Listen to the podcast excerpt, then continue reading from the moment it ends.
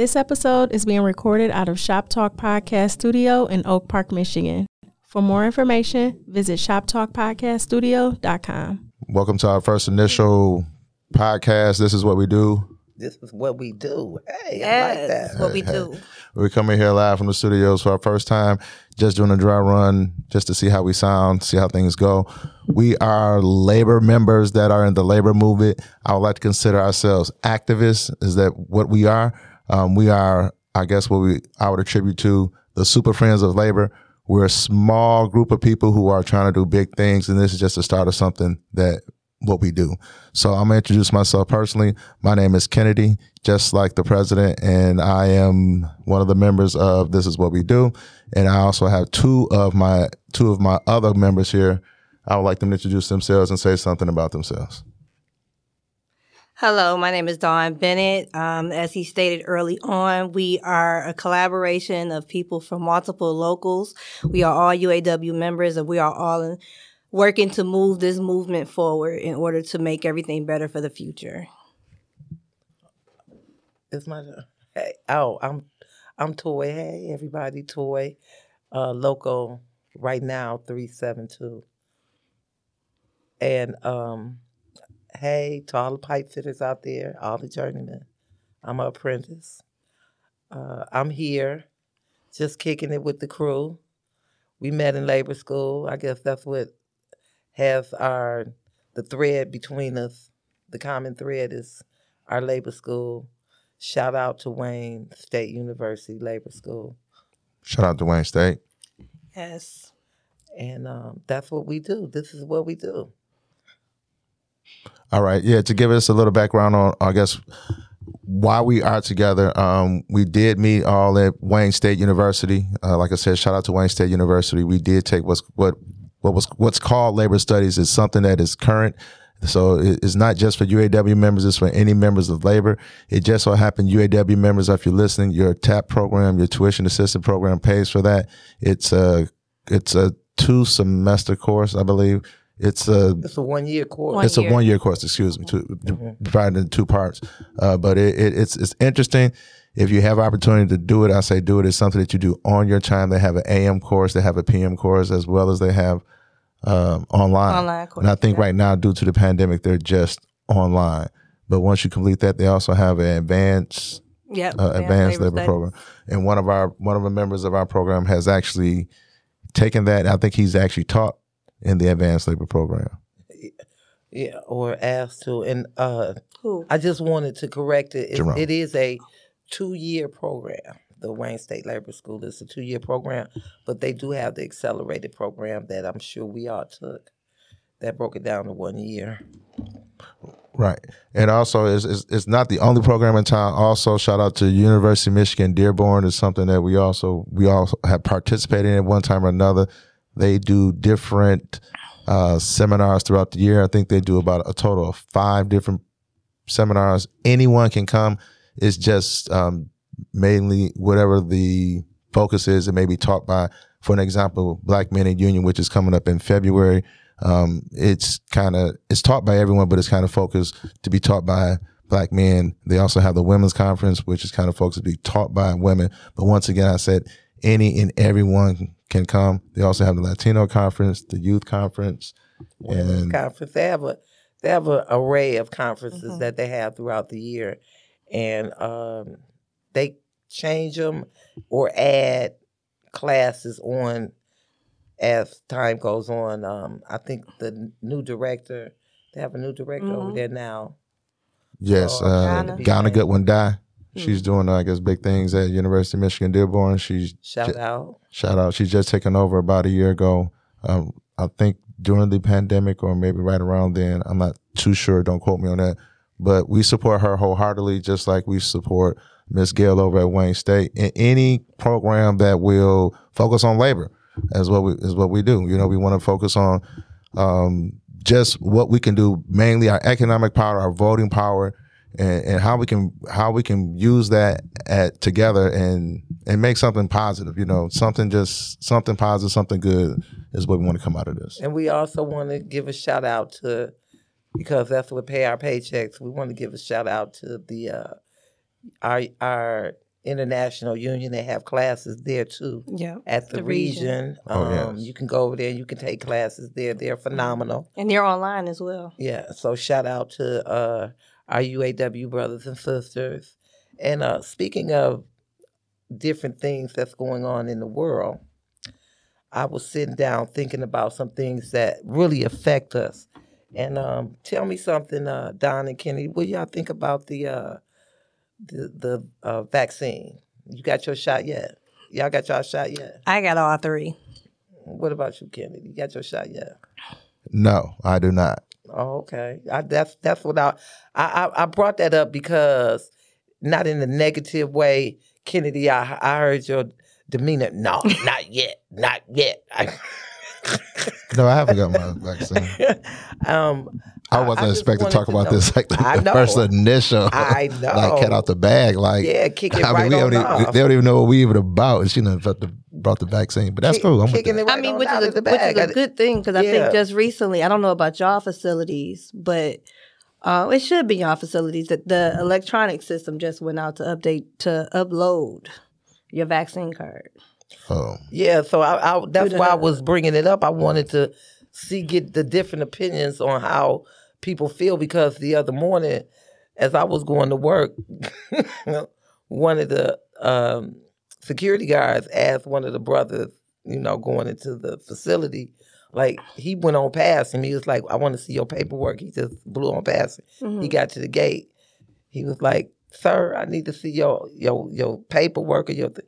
He was like, "Man, blink that! I ain't giving you shit," and just walked on in. So, people, we have different opinions about. So he was it, looking so- for his vaccination. No, card, he wasn't or- gonna give it to him. Period. No, I'm saying is that what they were looking for? Like, they wanted. Yeah, they actually asked him. They wanted. oh, to really? Because the electronic thing I got asked that you can upload it through the hub. But they didn't. They people were just walking through. They wouldn't. Oh wow. uploading it. They didn't want to show the, you know, how you can go online and you can answer the questions. Mhm. They weren't doing any of that. So Yeah. how do you guys feel about that? Not not having to or them saying you have to show your vaccination card or even getting vaccinated. What do you feel about that? well, at the facility that I'm in, um, they went through a, a period of time where it was a rigorous check-in process, um, and we're still supposed to check in with the online Mhm. app, um, but we don't have anyone monitoring daily who's coming in. It, it, I don't know why they don't. They don't. I mean, the temperature screens have gone away. I mean, I don't know if it's to get people back in faster, but we don't have that anymore. I think they Um, trust adults to be adults when adults are not always adults. I can see that. You can see them trusting us.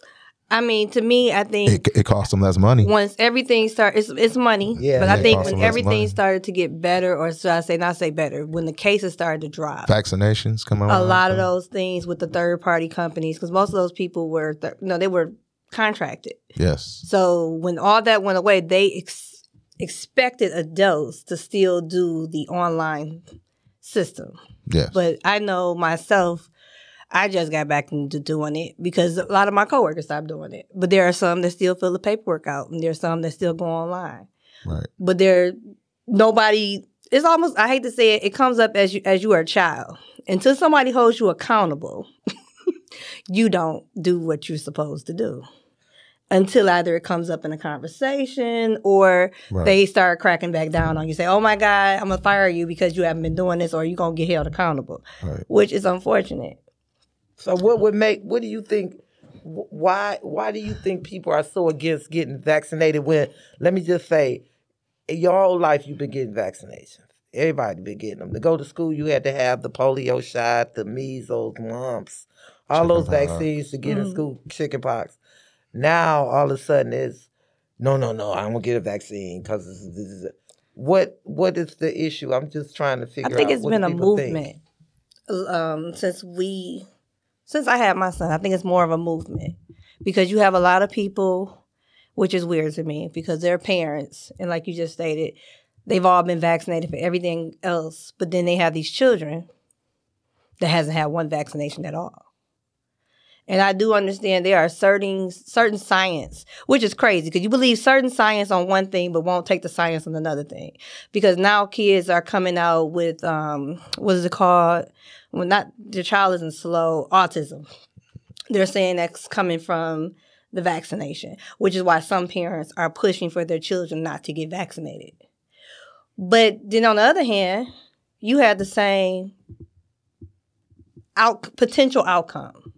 You could have been autistic. But it's a, it's almost like you don't know until you know. It's almost like people that have allergies. You don't know you got allergic to seafood until one day you try it and your face blow up. And then all of a sudden, oh my God, this is gonna kill me. I can't take it no more. So I mean, I, I get the fear for some people because some people have certain health concerns. Some things it took too long for certain answers to come out. I think the way it was rolled out with the initial president when everything started blew up, blow up affected a lot of people who would have went out and normally and got vaccinated because he didn't control the situation well enough. He didn't um, put out the knowledge or even build his base up to trust that everything he was saying moving forward, this is how we're going to handle this as a country. So, what you think, Kennedy? Um, Because you ain't had the vaccination, you should really have some views on that.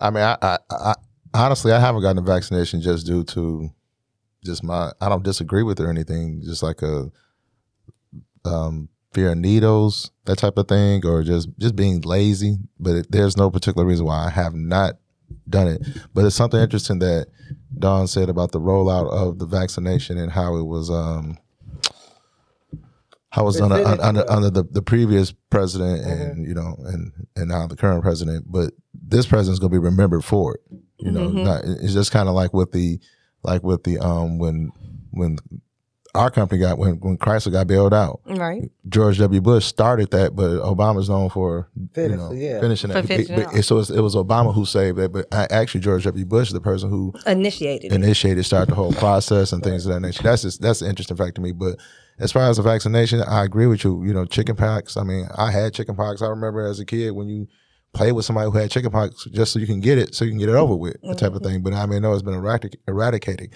And I remember, remember the the certain celebrity. I think Jenny McCarthy started talking about.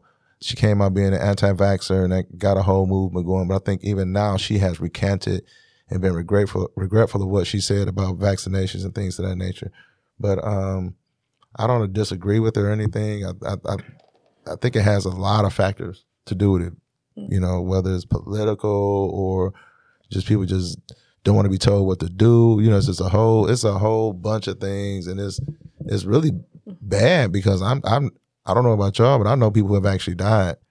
I know. do too. I lost the- a lot of coworkers. Yeah, Me I, I'm no. I'm not. I I mean, not just lot one or two. I remember when it first when it first happened. I remember like right in the beginning, and, and people at, at my church, people like four or five people just dying in a row. And I remember this man standing standing in the pulpit saying that he said more people had died this year in his church that they were that there were month there were Sundays in the year. So like it was like February. So it was like the fifth Sunday. He had had more people die at his church than like five or six people already. You know, and it was that was just like to me. After I look back, that was kind of like the start of it. You know, and it's I remember the press rollout and how it was a slow build up, and then the toilet paper and all the other stuff, and, And the bleach. yeah, all the stuff, man. And I remember at work, you know, just speaking, just being in labor, you know, how they had like the they started putting the little placards up, you know, sitting sitting down, you couldn't sit next to somebody across to somebody. But then after a while, they did the research, and they said the virus was crawling over the little the Yeah. little partitions and things of that nature. So I think it's something new that that science is learning about. I think it's evolving, and I think as a society we hold them say, "Well, you said this," and science changes. People learn things. We evolve, man. I think we just need to go with the science and trust the science. And I think there's been a war on science and teachers and intelligence for a long time. You know, because it's, people don't want to be told what to do. That's just bottom line. They Yeah. want to, and, and we're in a day and era now where people just want to be like, well, I feel this way. And they have this thing, my truth, my truth. I mean, the truth is the truth. It is what it is. I, I've always said there's three sides to every story, my side, your side, and the truth. You know, but the truth is the truth. It ain't no my truth. It doesn't mean how you feel about something, your perspective on something, but the truth is the truth. And we, not, we need to start recognizing that. Yeah, I'm, Mm-hmm. it's it's crazy to me that uh, people, even if you don't get the vaccination, I understand that. What I don't understand is, take for instance, one of my um,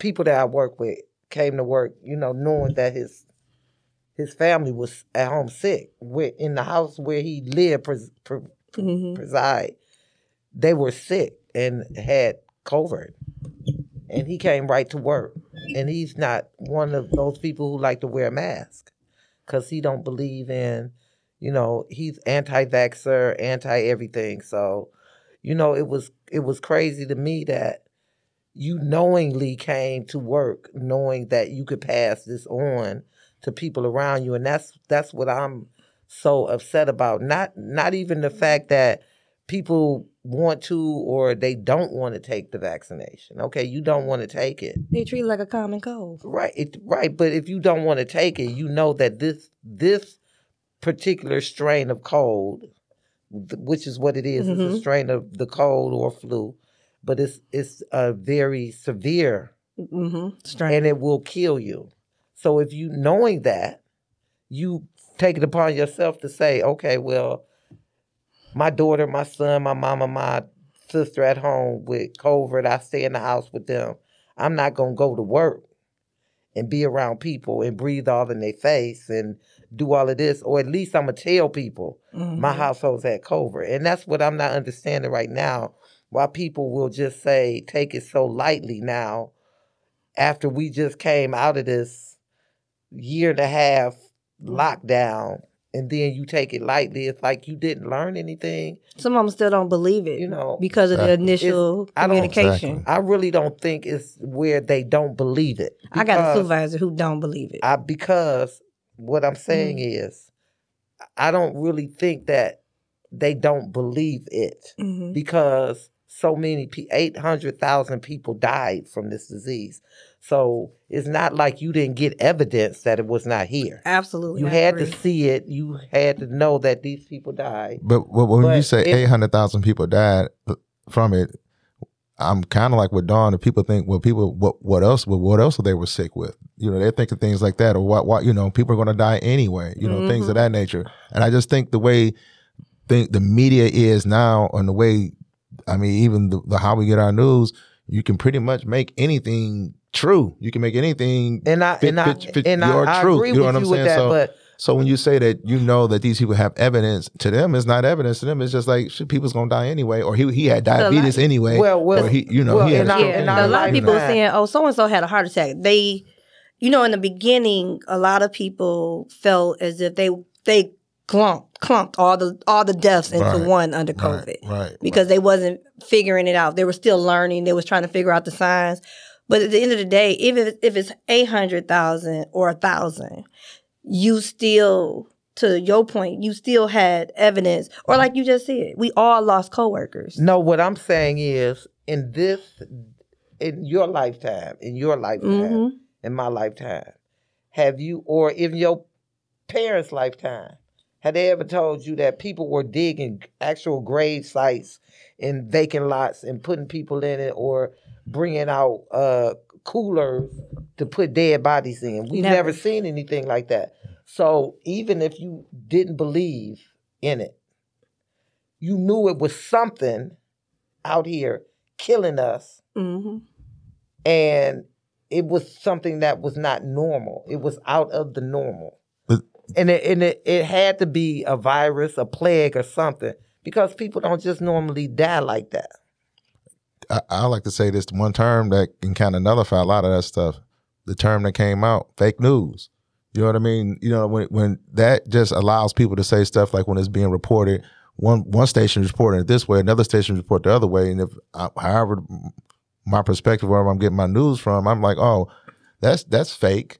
You know what I'm saying? They they they they even though it's being told by them from what used to be a trusted news source to everybody, now it's trivialized. Now it's kind of like, well, mm, why should I believe you? You have a So you when- have a, you have an were- agenda. When it was live and they were actually showing you that they were burying these people in these Mm-hmm. these these big old trucks and uh, ice trucks were coming to the hospitals and the doctors were on TV begging and the nurses were begging and people were on there to saying their last uh, breaths and their last sayings to their family saying, please, please believe in this.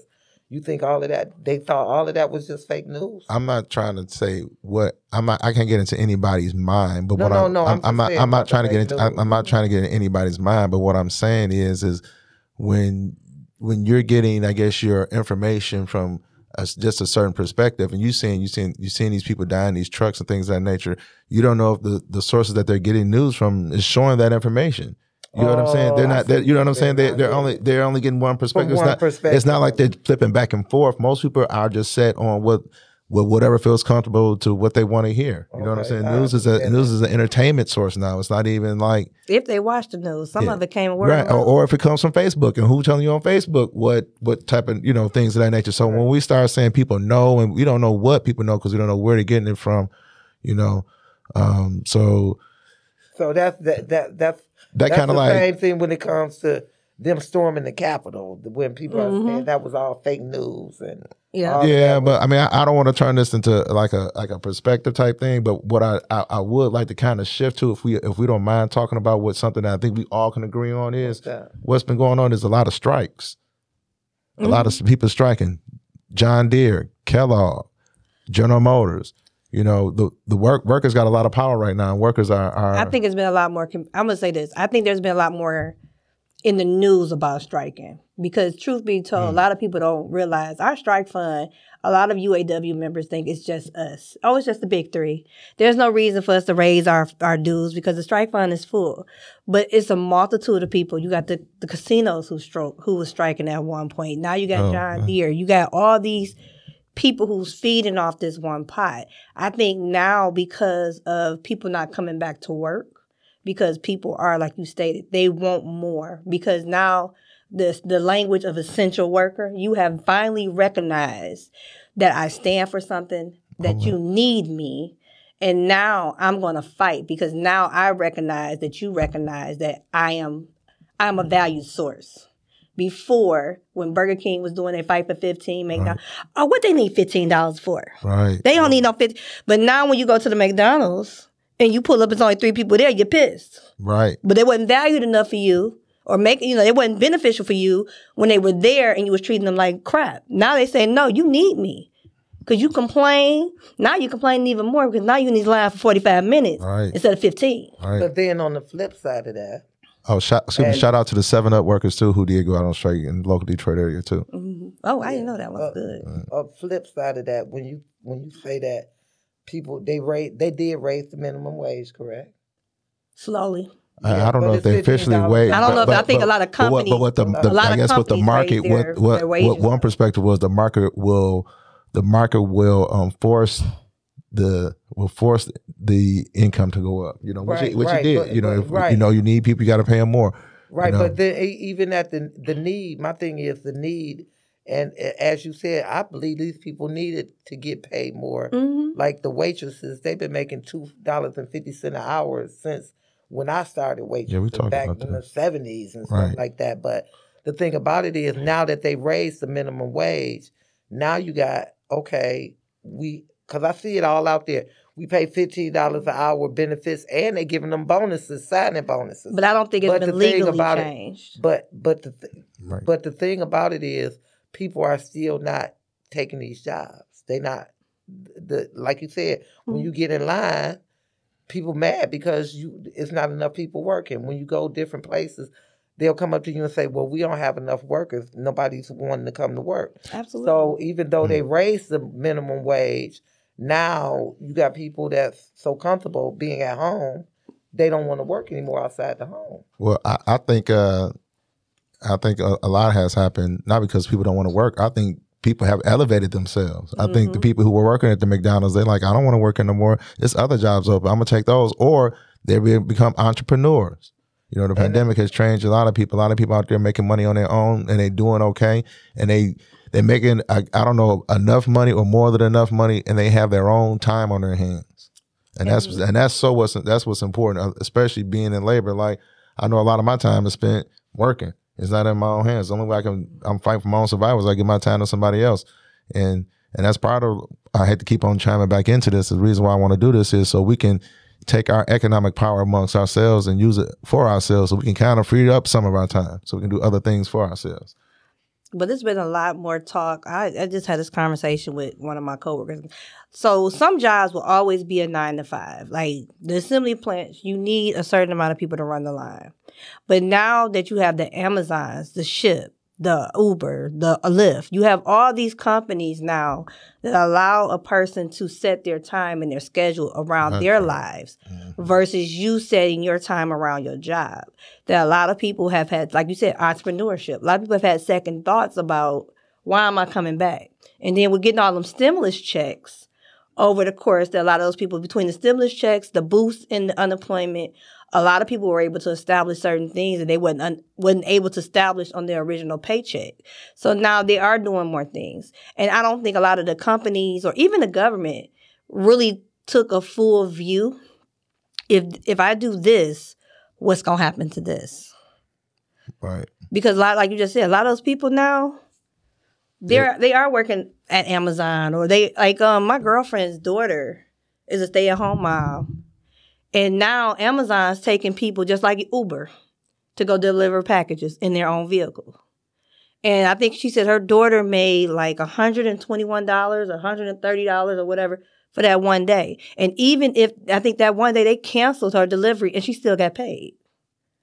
So people are it's so many more avenues now that you didn't have before this pandemic. It opened it kind of opened up the floodgates for opportunities mm-hmm. for people to do other things other than saying I'm going to a union job or That's I'm going to good so and That's not a bad thing. It, it's a great thing, It but is. now your but our company, our world has see taken all these new opportunities and figure out how you gonna still move because you still want this, but people are willing. People don't want to accept this. They want this. Right. They always say necessity is the mother of all invention, you know, so And shit, we're in a world of convenience. If you look at everything Oh, right now, it's all about convenience. convenience. How can I get Kill you to the- deliver my groceries job. to my house? How can I get you to do this? Right. I mean, the Meijers now by my house, and just recently I went to the Meijers, um, I think in in uh, Southfield. U scans is just through the roof. That's all you see now. The Rivertown Market, that's all they put in their um, grocery store. Well, Get rid of a job. it's- it's- it's- Hey, c- explain what it, explain what a U scan is. Can you describe what it is? you are not only your shopper, but you are also your cashier. You are going to the line Yeah. to scan your own stuff, bag your own stuff after you didn't work the hard day at work to now do another job for free. Right. Well, I mean, it, a lot of times they feel like it's easier because you ain't got to wait in line. And you don't have to wait in line. A lot of times you they have a lot of them. It's, it it runs quicker in your mind. It runs quicker, but you still are eliminating jobs. You eliminated somebody's But job. you also have to understand that there are other jobs that are coming that Yeah. that They are. are that we don't even know about. You know, Mhm. I think some of the markets about to move into Shipt and start using their um, employees to do the grocery shopping instead of having that company come in and do it. Well, I'm I'm I'm speaking on jobs that have not even been in, in IT and Mhm. all other type of jobs where people have to Skill get job. trained Mhm. for. They have to get trained for it. You Mhm. know now because people are they're going to have to come up with companies that are going to have to train these people. Mm-hmm. People are going into school, learning new trades, learning new things, so they can create jobs. Like you said, entrepreneurism is through the roof. It's through the roof. I guess my, my only concern is is for those who don't want to go to school, who just want to get like get their degree and just want to go get a, a forty hour job and be able to take care of themselves without mm-hmm. overworking themselves, overextending themselves, and be able to to spend time with their family. You know, I mean, to me, that's what it's about in this country: being able to be do a honest work, week week of work, and being able to take care of yourself and your family without having to do a hustle, some side work.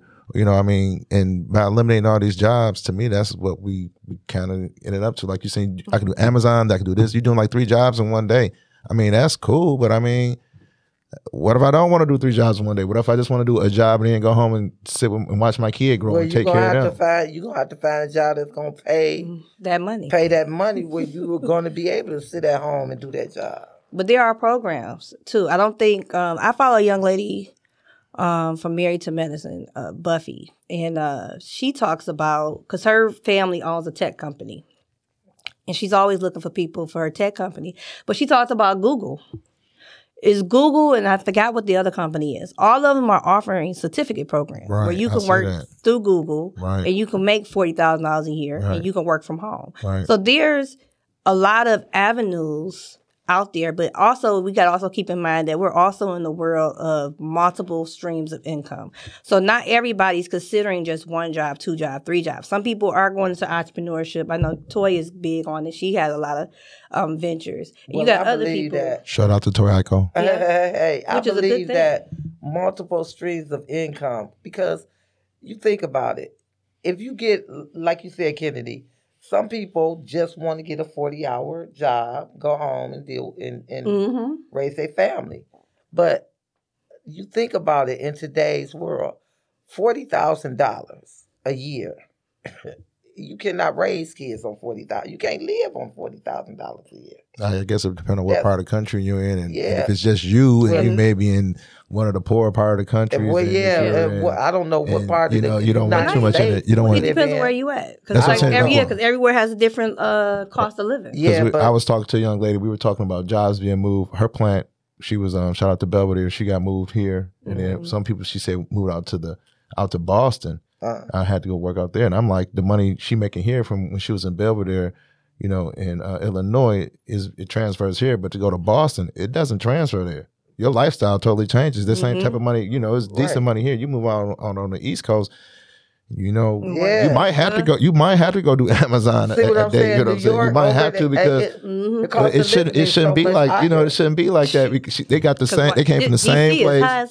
They came from the same place on the same job and just to, to whatever type of draw she made it here. That person made it there. Now they got to work an extra job and she can still live like. But she- the cost her of life- living there, but you got to think about the cost of living there. So, and, uh, so my and- my and- thing and- is that they hurt. If you move out there and having a good union job, maybe they should make your rate of pay a little bit more. so well, they lifestyle- should, but Yeah. we, we look at what we're Look talking what- about. That's what we should be fighting for. Then companies, companies are not imagine? thinking about their people. We just talked about that.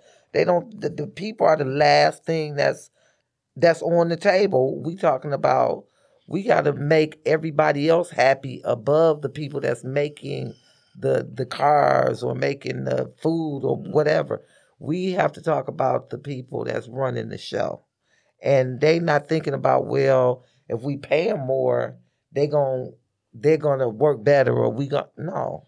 And- The and- last I hate to say is that ain't gonna be true for everybody because some people you can pay them all. You can pay them fifty thousand fifty dollars an hour and still won't be shit. Excuse my language. I'm just keeping it real because I I told somebody one day like we talk about teachers and or our jobs. If a person only comes to that job for the dollar and don't have the heart to go along with it, it doesn't matter what you pay them. Cause look at some of our school systems. Some of them people went into teaching because they thought the money was good. Mm. Not they didn't consider your child's knowledge. It was the profit that they made. Not I mean, it depends on what type of teacher you are, cause or if you have a master's. Cause my friend has a master's and he makes good money as a Yeah, teacher. 'cause not all teachers get paid their work. Yeah, It- that- not yeah, all of them, and there's some amazing most teachers. of them don't. Yeah, my So, my, it my depends. sister in law, she she she was a, she, mm-hmm. she made six figures a year. So, but she did a lot of things. But the thing about it, when it comes to teachers, that's a whole different. I'm talking about the classroom, the third grade teacher. Right, talking but about I'm that. Talking- not but making that's a whole different- dollars. That's Not a whole them, no. different. ski- Yeah, That's the teacher. I'm talking Yeah. about the teacher. I'm talking about the third grade teacher. I'm talking about the majority. she was. A, that's what she was elementary school. But what I'm saying, most of the third, most of the teachers are don't make making. They're not making that type of money. They worth know. that. it depends on They where, worth. They worth that. But it also depends on what state you work in.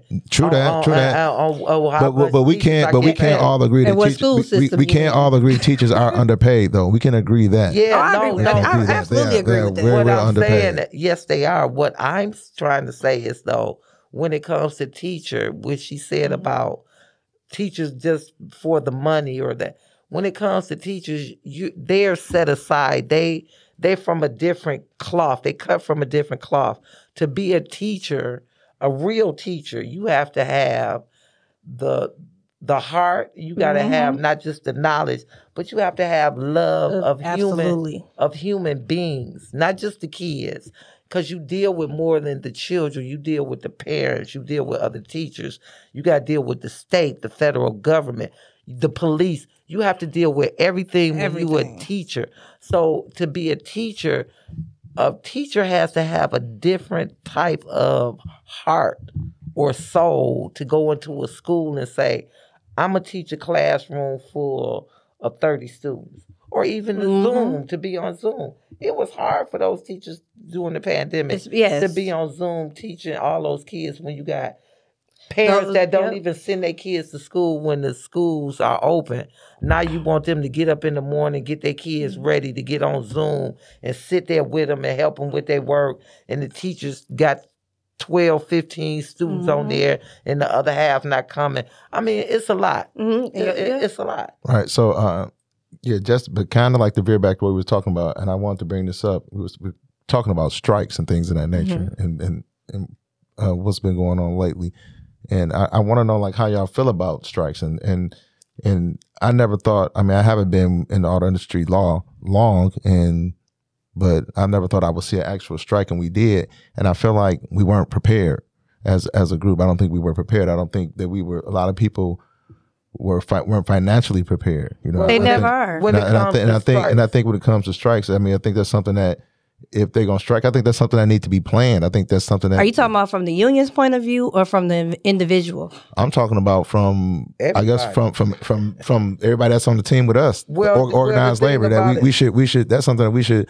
I guess that we could put in the atmosphere and talk about you know people saving a certain amount of money. You know, get ready get But the ready thing to about strike. it is, you can't you you you can't tell grown people what to do with their money. When you come into You, you can't wait, tell you can't wait, tell people what a to do, but When you can but you can you can create an environment. field, All I'm saying is create the environment. When I never come- heard anybody talk about let's start saving our the- money. When you come oh, into Oh, we the always do. manufacturing I know what we do. business, they all everybody tell you the old school. When you go to the union meetings, they always say, "Put a little money to the side." Always put a little money to the side because You never in the auto industry, you catch a wave, and then once that wave go down, that's when the layoffs go go out. Then you catch another wave, and it's gonna come up. It's a up and down, up and down. You know, you used to sell automobiles. Mm-hmm. It's up and down. That's the Shout way out it to the salesman. That's the way it is in the auto industry. When you catch a when you catch a wave, you ride that wave till it's over with. When it comes to strikes, you got a lot of young people that were put into the system. When you get a lot of young people put into the system, making a whole lot of money, what do you get? Some of these people ain't never had a comma in their checks in their life. They never saw a comma in But their it- check. it- it wasn't- So, so when it when it comes down to when it comes down to saving money, and you might not have your own apartment, you might live with your family or whatever. You ain't thinking about saving money. You thinking about buying your car, trying to get you an apartment on your own, going to the club, throwing the dollars up in the air, getting you the fly stuff.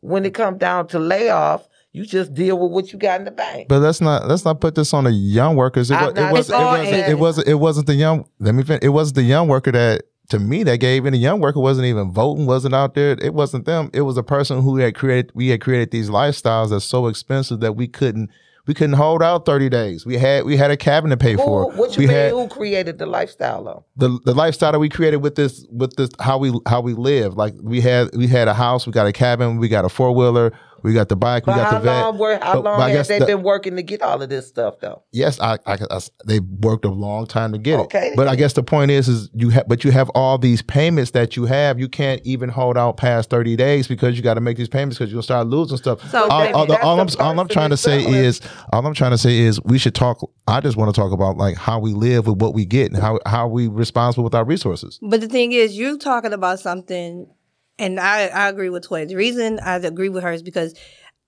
I am different from you, and you are different from me. Some people will learn how to was taught how to save. Some people initially come in and save. Some people we all move differently with our money. Right. You know, some people go out in the world and say, "Oh my God, I've never had like she said. This is the first time I I've seen these commas in my checks." And you know, because it's the first time, I, I've always wanted a pair of Jordans. I ain't never got a pair. Nobody ever bought me a pair. I want a car. I want. I'm just saying, everybody's mentality is different. Right. But for the union standpoint, a lot of people need to start opening up some of their books and reading because some of your committees that should be active that are not active actually assist in a lot of your strike preparation. So if they're not, let me use the community service for instance. They're part of, they're supposed to be a part of your strike group. They're the ones that's supposed to work with the president and get everything together to team up on the rotation.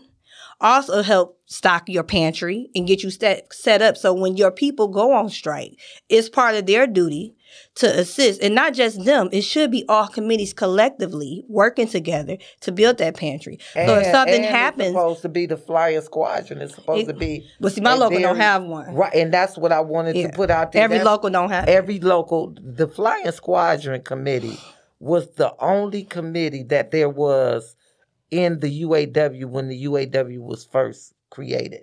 They didn't have any other committees. The flying squadron is the only real committee that was in the UAW that was established, the only real one.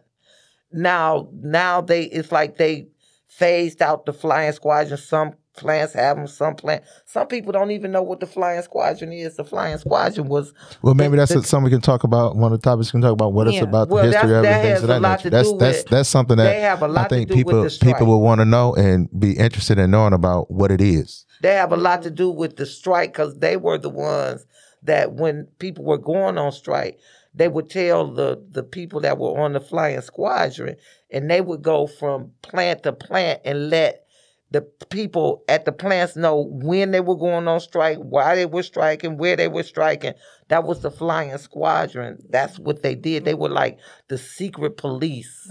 and I think now we And- do everything probably by email or directly from international Yeah, to yeah. each one of Right, your right. presidents Right. But when it comes down to a strike, they're mm. supposed to hold the line. They're supposed to help pass out the coffee. They're supposed to put the flag up. They they have a lot to do with. And I think what uh, ended up happening to what you just said is that they probably start branching them off into all these other committees.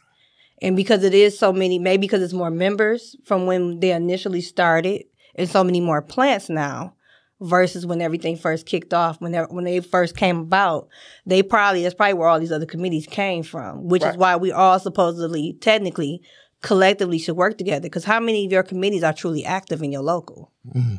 And then along with what you talked about as far as a strike, every, when it comes down to a strike, this is the thing. Like I, I agree with Toy, and I also agree with a lot of things you said. But people have to understand you're in. The first thing you should know about any job you go to, I don't care where you work at, union or non-union, you should understand your business Right. and how it works and what can and cannot happen. I try to teach that to my son because my son is an assembly worker. For me, I'm a parts worker. So every time, if whatever, whenever the season, whatever it is, parts never close because there's always a dealership. As long as dealer, I tell people, as long as the dealership is open, I'm open. We don't close. We work every holiday with the exception of a few because that's the nature of your business. But in assembly, if your car ain't selling, you may have layoffs. You may have inverse layoffs. You may have all these things going on. So you always got to be prepared. Like I learned this year from my boyfriend because he's at Trenton, and they have been laid off at least every other month or every, once a month or what, for they've a week or two off. weeks. They've been laid off Consistently. April. They've been Consistently. laid off. eh, Well, no, his has been back and forth, back and forth. He's been going to work, he's been off. He's been going to work, and he's been off. But this year has been more for him versus all the because he's been there ten years versus all the other years previously. So for him financially, and he's a saver. This was a hard one for him because he's like, I saved, but I didn't have as much as I thought I had saved. So what do you do for those people that do save and just unfortunately this year and last year was just so unprecedented Right. that people didn't think. So let's just take this pandemic. This right now, I would hope is a wake up call for people because there may be a strike in the future Yeah. because the nature of our business. Like right now, we ain't got no vehicles. We ain't, we barely got any parts coming in or supplies for the things that we need to keep our our lines running consistently.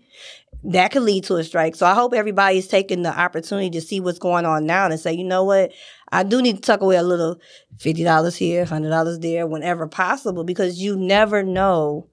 Because the nature of our business change so frequently. Yeah, I think that'd be an interesting topic to talk about, e- even in the future. But I mean, I just when I guess I talk that about strike and I see like like John Deere, Kellogg, like I don't just remember like all these different people, like the Mm-hmm. Seven Up workers, people really just kind of like walking off and like we through, we tired of this, you know. Not not it's, why- it's encouraging. It's encouraging to me because it shows that we as workers we have power. And that, and I don't want to. I mean, even though we are all UAW workers, this is not about the UAW or auto workers. It's about, and I don't even say even organized workers. It's about just the working worker. Period. You know, we talking about the, the person who keep the doors open.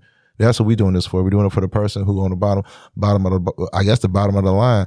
Um, the, the, the hotel workers, you know, the, the fast food workers. I mean, we want, we want respect for everybody.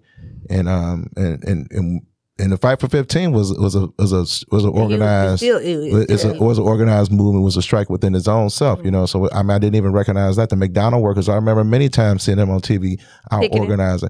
And I guess my question is, is we all workers, we're organized workers. Where are we? Where are we to support those members? Where are we to stand with them But and not the and not go, it. and not go to those McDonald's when they don't want to, you know, do right. Mm-hmm. You know, where are we? You know, I mean, I'm I'm hearing more and more people talking about, yeah, I bought this off Amazon. I mean, they're not organized.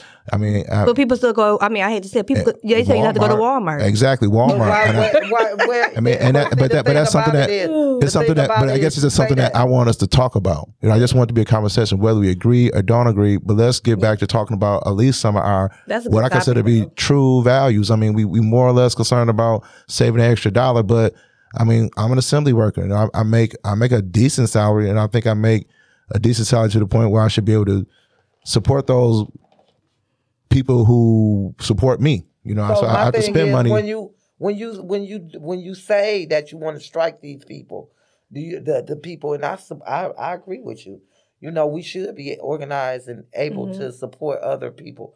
But what's the alternative when you don't go to these places and you don't have these opportunities? What are you gonna do? Just don't go? Well, you, I mean, we say Walmart or something like that. I mean, Well, I Walmart know. or I Amazon. I'm, talking talking about Meijer. You know, you have, you do have Yeah. al- alternatives. I mean, I'm just saying, honestly, especially with organized labor, and and and I'm seeing a lot more. I just heard the other day on the news that Starbucks, there are a couple of Starbucks workers. There's one, I don't know exactly what state it's in, but they're, they're organized and they're trying, they're attempting to organize. And you know, there's um, what Amazon did down in Alabama. They talked about that at the conference we went to, how they were, and I just read an article the other day, the illegal things they were doing to keep people from organized. And I think we take it for granted being organized, how powerful that is, and especially now with business needs the workers. It's like this is the time now to start talking about organizing, organizing more, organize, organize, right, organize. but on e- on the flip side of that, But they are doing inside it, the inside of our our own organization, we have people that are saying, "Let's get out," because we're not organized. If you understand what I'm saying, when it comes to our plants, and they talk about the the representation that we have, and people just jumping out of the union that don't want to be in the union anymore. You know, I, I, I get that, but I'd rather have one than not have one. I, I, all I day, all day, every day. And I just think I think there's there's so many conversations that need to be had. And I think when people have problems with their their the what they call the union, I don't think they have it with the union. They have it they have a problem with the personality because the concept of a union is awesome. Us against you, we're gonna tear you up every time. You know what I'm saying? And I- and The- I so the whole concept. So I think in we need to we need to a lot of the times get out of the personality or look past the personality. You know, because that gets us caught up a lot of times with us not want to support it. Get out. Like it's crazy. Why would you want to get out the organization and they're getting you profit share, they're getting you overtime, they're getting you paid holidays. Like, come on, you I mean So how do you how do you feel like we should get because we do that's the conversation we need to have. Sure it is. Because we Sure. do have a lot of people that have said and have uh, actually mm-hmm. gotten out of the union, don't pay any dues anymore. And reap because the benefits. sti- and reap the Reap the benefits because you benefits. still have to be To some degree. because you're on the union floor.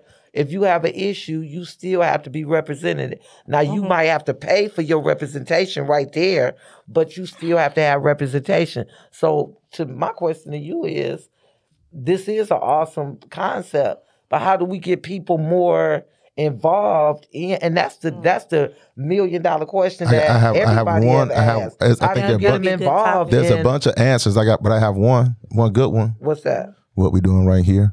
Yeah.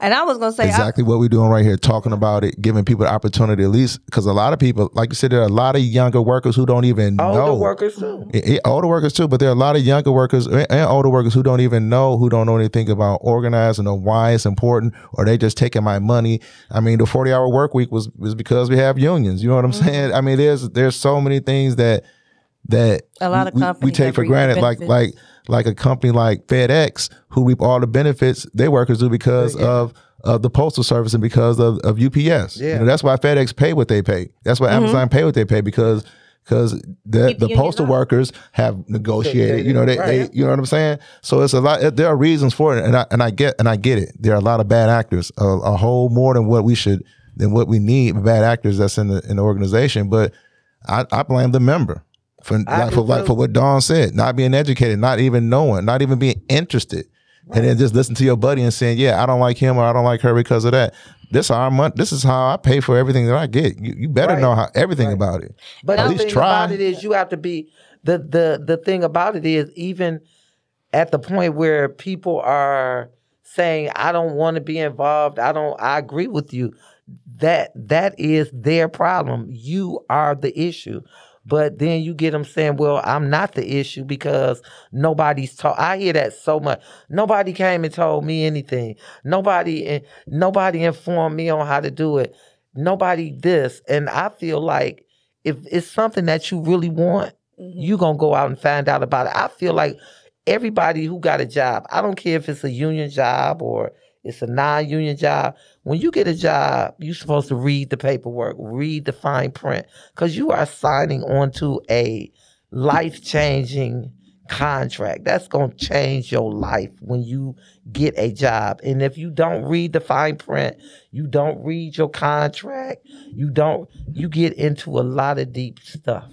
Well, they have a they have a phrase, "The devil's in the details," and I'm gonna say this from my last profession before I did this in, in retail sales, and people sign contracts all the time. Mm-hmm. You know, when, when you get caught in what we call the ether, and you just be all happy, and you Mm-hmm. Yeah. know, and it's just like sign here, sign here, because all you do is see yourself as ex- exactly all you see is spending that check. Or I'm, Yeah. I'm, I'm working for this company, I'm, and Yeah. Mm-hmm. you start you already got man, I'm making this much money, and I'm spending, it, I'm and you and your lifestyle has already changed in your mind, so you're not even thinking and worrying about What's you know, gonna happen? yeah, but honestly, man, you know, I've been to school and things of that nature, and and honestly, being in the, in the local, I mean, there's probably more studying you need to do with your contract than it is actually. I ain't gonna say more, but it's just as much, and it's always changing. The laws are always changing. that's, it's the laws, it's your contract, it's your book of letters, it's the it's the multitude. And, and I, I try to tell people like um like we just had this whole situation about that quality bonus, a quality award. My building was the only one that got it, but your language states that your building meets a criteria, not your local. None of that is in there. It's your building. And for us, we have the Carlisle report. You guys have um, can, can not to cut you off, but can you tell a quality bonus? What is that? a quality bonus is something that the union negotiated basically to hopefully encourage people to do a quality job. That's what the quality is worth for. Because you did everything best to make sure your parts went out the door or that vehicle got to the dealership with few issues or none at all. We gonna give you this bonus Right because on. you did such a good quality job. Ba- basically, is if you get wherever your building is or whatever you're Mhm. making, if you get more good parts out than you do bad parts, you get a Um, quality yes. bonus. Okay, so it's a encourage, you know, basically encourage people to do a quality job, Right. basically. Right. So in your in your contract and in your I want to say it was in your in the book of letters, which goes along with your contract, it stated your building must meet the criteria, and then also audit. So with our buildings, we only had one building that did an audit. So in the past, under FCA, before we became Stellantis, they were nice enough, or it was good. They paid everybody for one service of one building. hmm Stellantis came in and they read the fine, they read the language. Based on your building, you get a quality bonus. So, and we have the Carlisle report. So every facility for Mopar is is ranked on this Carlisle report, which determined why we got our thousand dollars. Everyone else was not ranked because they were never audited and they didn't they didn't meet both criteria. Mm-hmm. Yeah, you have to be on the Same thing in the, yeah, same thing with the assembly. Assembly, I think you guys use JD Power. Yes, So you're ranked different right, right. and every assembly plant didn't get the bonus or the same amount of bonus because of your ranking. Right, there was somewhat of a, a s- issue with Yeah, the. the ranking. I know Sterling Heights they received Mhm. it, and I think as a benefit, I don't know, Warren Truck received it as well. Yeah, Yeah. Um, at I one point, it was up in question. People was wondering, but they did receive it. You Yeah, know, Trenton shout out to Warren Truck and. Sterling Heights and I think Trenton received it as well. for building Shout that. Ram truck. Yeah, So they did- out Shout out to to that Ram truck. Shout out to Zap. So they did a petition or I don't know how far they got with it because it was mainly for the Mopar workers. And I was very disappointed in my in the leadership that compelled the letter. and the reason I was disappointed because instead of you using the actual cause of why your buildings could not meet the criteria, you use essential workers and basically every best, best basically in writing that we all deserved it because we worked and we was essential workers. We worked through the pandemic hmm. because we were the Mopar never shut down. Did But they that try to was- appeal, but they that tried to was appeal not- to their heartstrings or something like I'm that? That was assuming, not- but, but that it- was but not that the- was not the just cause. What your reasoning should have been is due to the pandemic, we were unable Uh, we were to reach our targets. Right. So had we not been through a pandemic, If you run the we numbers, would have Right. obtained our our criteria. Right. So due to the fact of the pandemic, we believe our membership, the four thousand people, are entitled because we were never given the opportunity to reach our targets due to the pandemic. So why didn't you go and help them? The girl, the letter came out before I even knew about it. Because I'm telling you, because we her, had a her whole voice Me changed, and my- her whole tone changed. She had it all together. I- that she's a girl, but I think I think that's I a good one to kind but of. I, but I was disappointed, and this is something I tell people, like you said it earlier. I'm looking at we almost wrap, about to wrap it up, but no, just to wrap it up on my end. As people, if you are anybody in the union, no matter what type of union it is, educate yourself. Make sure you know your leadership know what the heck they doing, and along with yourself. But the thing about it is, don't it, it, it's it's not even making sure your leadership know. The bottom line comes down to the people Exactly. who are electing the Exactly. leadership themselves. Let me tell you something. Get your ass is the in class and learn what you authority. what what's going on in your building and your because it's not just the book of letters. It's just not the contract. It's just But not let's let's let's not just keep But this to the the- auto workers because we're talking about that I'm- I'm- Meijer. Everybody. We're talking about we're talking about it's we're talking about also U, the state- UPS. 'Cause they got state, contracts with We're talking about the United States Postal. Service. We're talking about the state government workers. Yeah, mm-hmm. all, that All of them, all of it. them. We are all I'm together on this. It's all about us. Everything that you have to get involved and see if you're not involved in something. If you if you in a, I always say a basketball game. I relate it to a basketball game. If you sitting up and you want to play in the finals. And you going to practice every single day, rain, shine, you practicing, you shooting that ball, you shooting that ball. When you get to the finals, you just gonna shoot. You gonna always make them shots most of the time. 95% of the time, you gonna be on point.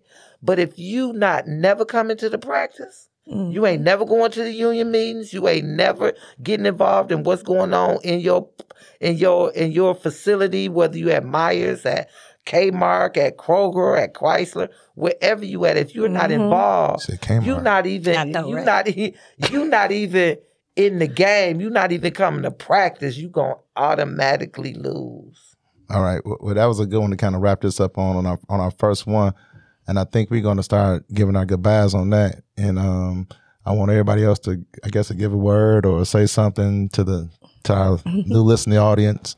Um, we'll start with uh, Dawn Bennett. This is Dawn Bennett. Stay educated. Oh, this Toy Coleman. Hey, just keep it real, 100 all the time. And we'd like to thank you guys for listening to us on our first initial This Is What We Do. And thank you once again, and see y'all next time. This episode is being recorded out of Shop Talk Podcast Studio in Oak Park, Michigan. For more information, visit shoptalkpodcaststudio.com. Um, welcome to the edition of This Is What We Do. Uh, my name is Stephen Kennedy, also known as Kennedy, just like the president. I'm here with a couple of, of the friends of our group. Uh, I'm going to have everyone introduce themselves, uh, where they're from, what their passion is, and tell them what we do. Starting with the, the one of the young ladies to my right. Hello, my name is Dawn Bennett. Um, I'm with Local 1248. For I shout out to all my UAW members, all all my union members, all out there trying to get it in. My main goal is to help you guys become more educated and work for your goal to become in the next position that you're looking to be in. All right. My name is Charlotte Hollis. I'm from Local 1700, original from Local 140.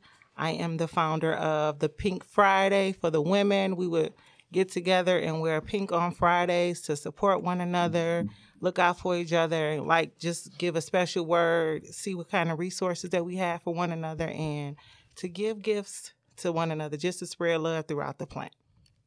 Wow, everybody got a beautiful intro. I got to work on mine. My name is um Derek Mays, local seventeen hundred, and I guess I would be considered a new hire or something like that. I came in 2017. What would that be considered? Tier two worker. Tier two, uh, tier two worker. Contractually essential. That's right. Essential worker. That's right. with That's right. so many different labels. It is. That's right. It's what your answer to, I guess. For sure. Oh, and that's me. That's what's up. Okay. Uh, once again, my name is Kennedy. I'm from UAW Local 140, 140. That's Warren Truck, where we make the all brand new Wagoneer and Grand Wagoneer. We also make the classic Ram. Um, this is this is a project. This is this is an idea that I had. This I'm an architect of this project, but this is not my project. This is the people's project. This is our project. This is a project for the friends that I have here. Hopefully, we our group grows as we go. Uh, we're going to talk about a lot of different things. I'm going to talk about like how we met, which is um, which at Wayne State. We're going to talk about different things about labor. We're going to talk talk about some different things about ourselves. Uh, we're going to talk about what made us get involved. What was that one moment that said, "Hey, let's get involved"? Because you know we're about organized labor, and even though everyone at this table is a UAW member, this is not a UAW thing. This is a labor thing. This is an organized labor. So whether you're with the UFCW, whether you're with the uh, steel workers, whoever you're with, um, we welcome in everybody. We're just here to get some education. Like I said, we met in labor school in Wayne State University at uh, what's called labor school, which is a two semester course starting out, but also has advanced. We also have another young man who was not here. He was an actual professor in the in, in labor studies. So his name is Jerome Buckley. Shout out to him. Um, we wish him all the best. Um, but Dawn, let's talk about what what got you involved. I think she's probably our most seasoned veteran that we have here. So she has a lot of knowledge. Dawn Bennett, she ain't in it. But uh, tell us what got you involved, what got you started. Um, I started back with the Chrysler back in 2000 when it was still Chrysler. Um, I would have to say I come from a family of union people. My father was a DPD, and you would think that was my my main reason of getting involved, but it was not. I actually was one of those people who worked in a non-union shop, and when I came to Chrysler, I did feel that for a moment that everybody was lazy. But it took me to come across a lot of old heads and a lot of people within my union at that time, my organization, to school me and to teach me how to understand what the union was and the foundation of the union. And it's the foundation that drives me.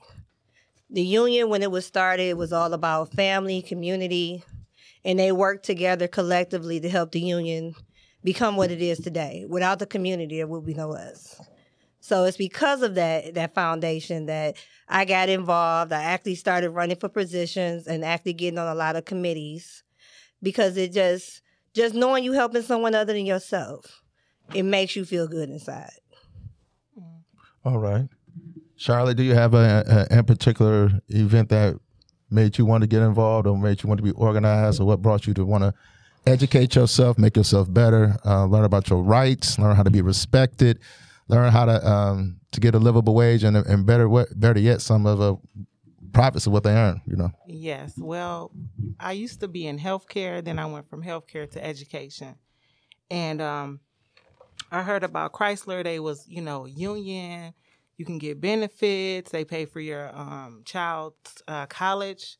Also, they pay for your education. And I said, well, that's something that that's a, a place that I want to be because they have a union and it seems like they look out for their people. So I left education, and I would say my first check that I received from Chrysler, it was like more than I usually get when I was working as a paraprofessional. And I just was like, well, I really couldn't understand like if I'm educating the kids, you know, this is something they're our future, but I'm at Chrysler and I'm putting in two boats in a truck and I'm making more and plus my benefits are paid for. When I was in education, I had to pay like about eighty dollars every two weeks out of my check from my um health care or whatever. But so I realized that working with the UAW, they have a union where they fight for their people to have, you know, um, health coverage and education. And what made me get involved and wanted to t- like to go to Wayne State and learn about my rights and everything was because working on the, you know, working at the plant, I realized that some things that was going on that I didn't agree on. And I just wanted to get further educated. So when I opened my mouth, I know what I was saying. You know, they couldn't just get anything over on me. And I found myself a lot of times educating my team members, the people that I was working with, like, hey, you know, you could, you know, talk to your steward or you need to talk to your committee man or, you know, this is your right. So um, I found it very educational and helpful for me. Yep. Okay, Charlotte. Um, D Mays, Derek Mays. Sir, yes, What's sir. your story, baby? About how I got involved with What, yeah, what made you want to get involved? Right, what, what, right. what was that spark? What was that initial thing that said, "Hey, man, let me let me go ahead and find out what's going on. Just not come to work every day, get my check, and go home." No, it's a little bit more complex than that. Right. It, it was a series of things. You know, when I first came, I started in Warren Truck, and they were so established, and the union culture was ingrained in them. Where, uh, for whatever they not, I don't know, but for me, I saw a union that you hear about before you get to Christ, where they were strong, they stuck up for each, they stuck up for each other. The people on the line would stick up for you. Right, so that's what I was used to. So the union was just so the plant was just so big to me. I never imagined like I would want to, you know what I'm saying, get involved. But when I went to local 1700, it was different. You know what I'm saying? And Let me ask you right Yeah. quick. Y'all say local seventeen hundred for people out there. Local seventeen hundred. What is that? What what, what product do they that? make? Yeah. What is oh, that? The, the Ram truck. Sterling Heights Assembly Yeah. Plant. oh, Sterling Heights Assembly yeah, Plant. we, Well, you know, and where is that? Sterling Heights. But I mean, is it on what road? Where is that at? It's on. it's on Van Dyke. I think it's 16 mile Metro Parkway. Yeah, yeah, yeah. okay, okay. Mhm. Yeah. All right. I'm sorry, bro. ah, no problem, no problem. So And anyway, y'all make the Ram, right? yeah, we make the Ram truck. Yes, sir. Happy All right. money maker. Yeah, the Money money, maker. maker. Yeah, yeah. JD Power wonder, I think. Yeah. For sure, Right on. for sure, for sure.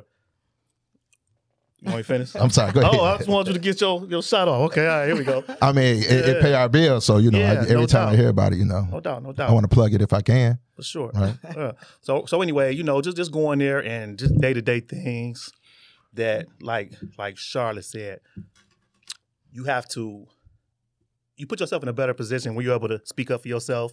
You know what I'm saying? And I want to be able to speak up for myself and articulate, you know, um, just what I was feeling and also had some literature to back it up. So that's what kind of pushed me to the labor school. Right on, right on. Yeah. Um, well, myself, um, I guess I've been dealing with cars since 1998, um, if in one form or another. But I do come from a union family. My my my family came from the state of Alabama and pretty much came to the state of Michigan just due to the paying jobs, and and that's why I'm here to this day. Uh, my father was able to send us to college, me and my my siblings on a on a Nice. union wage. Nice. Um, and actually, while I was in school, I started I started in the car business. I started in the retail end of the business, and basically on that end, um, it was like what you killed is what you what you ate.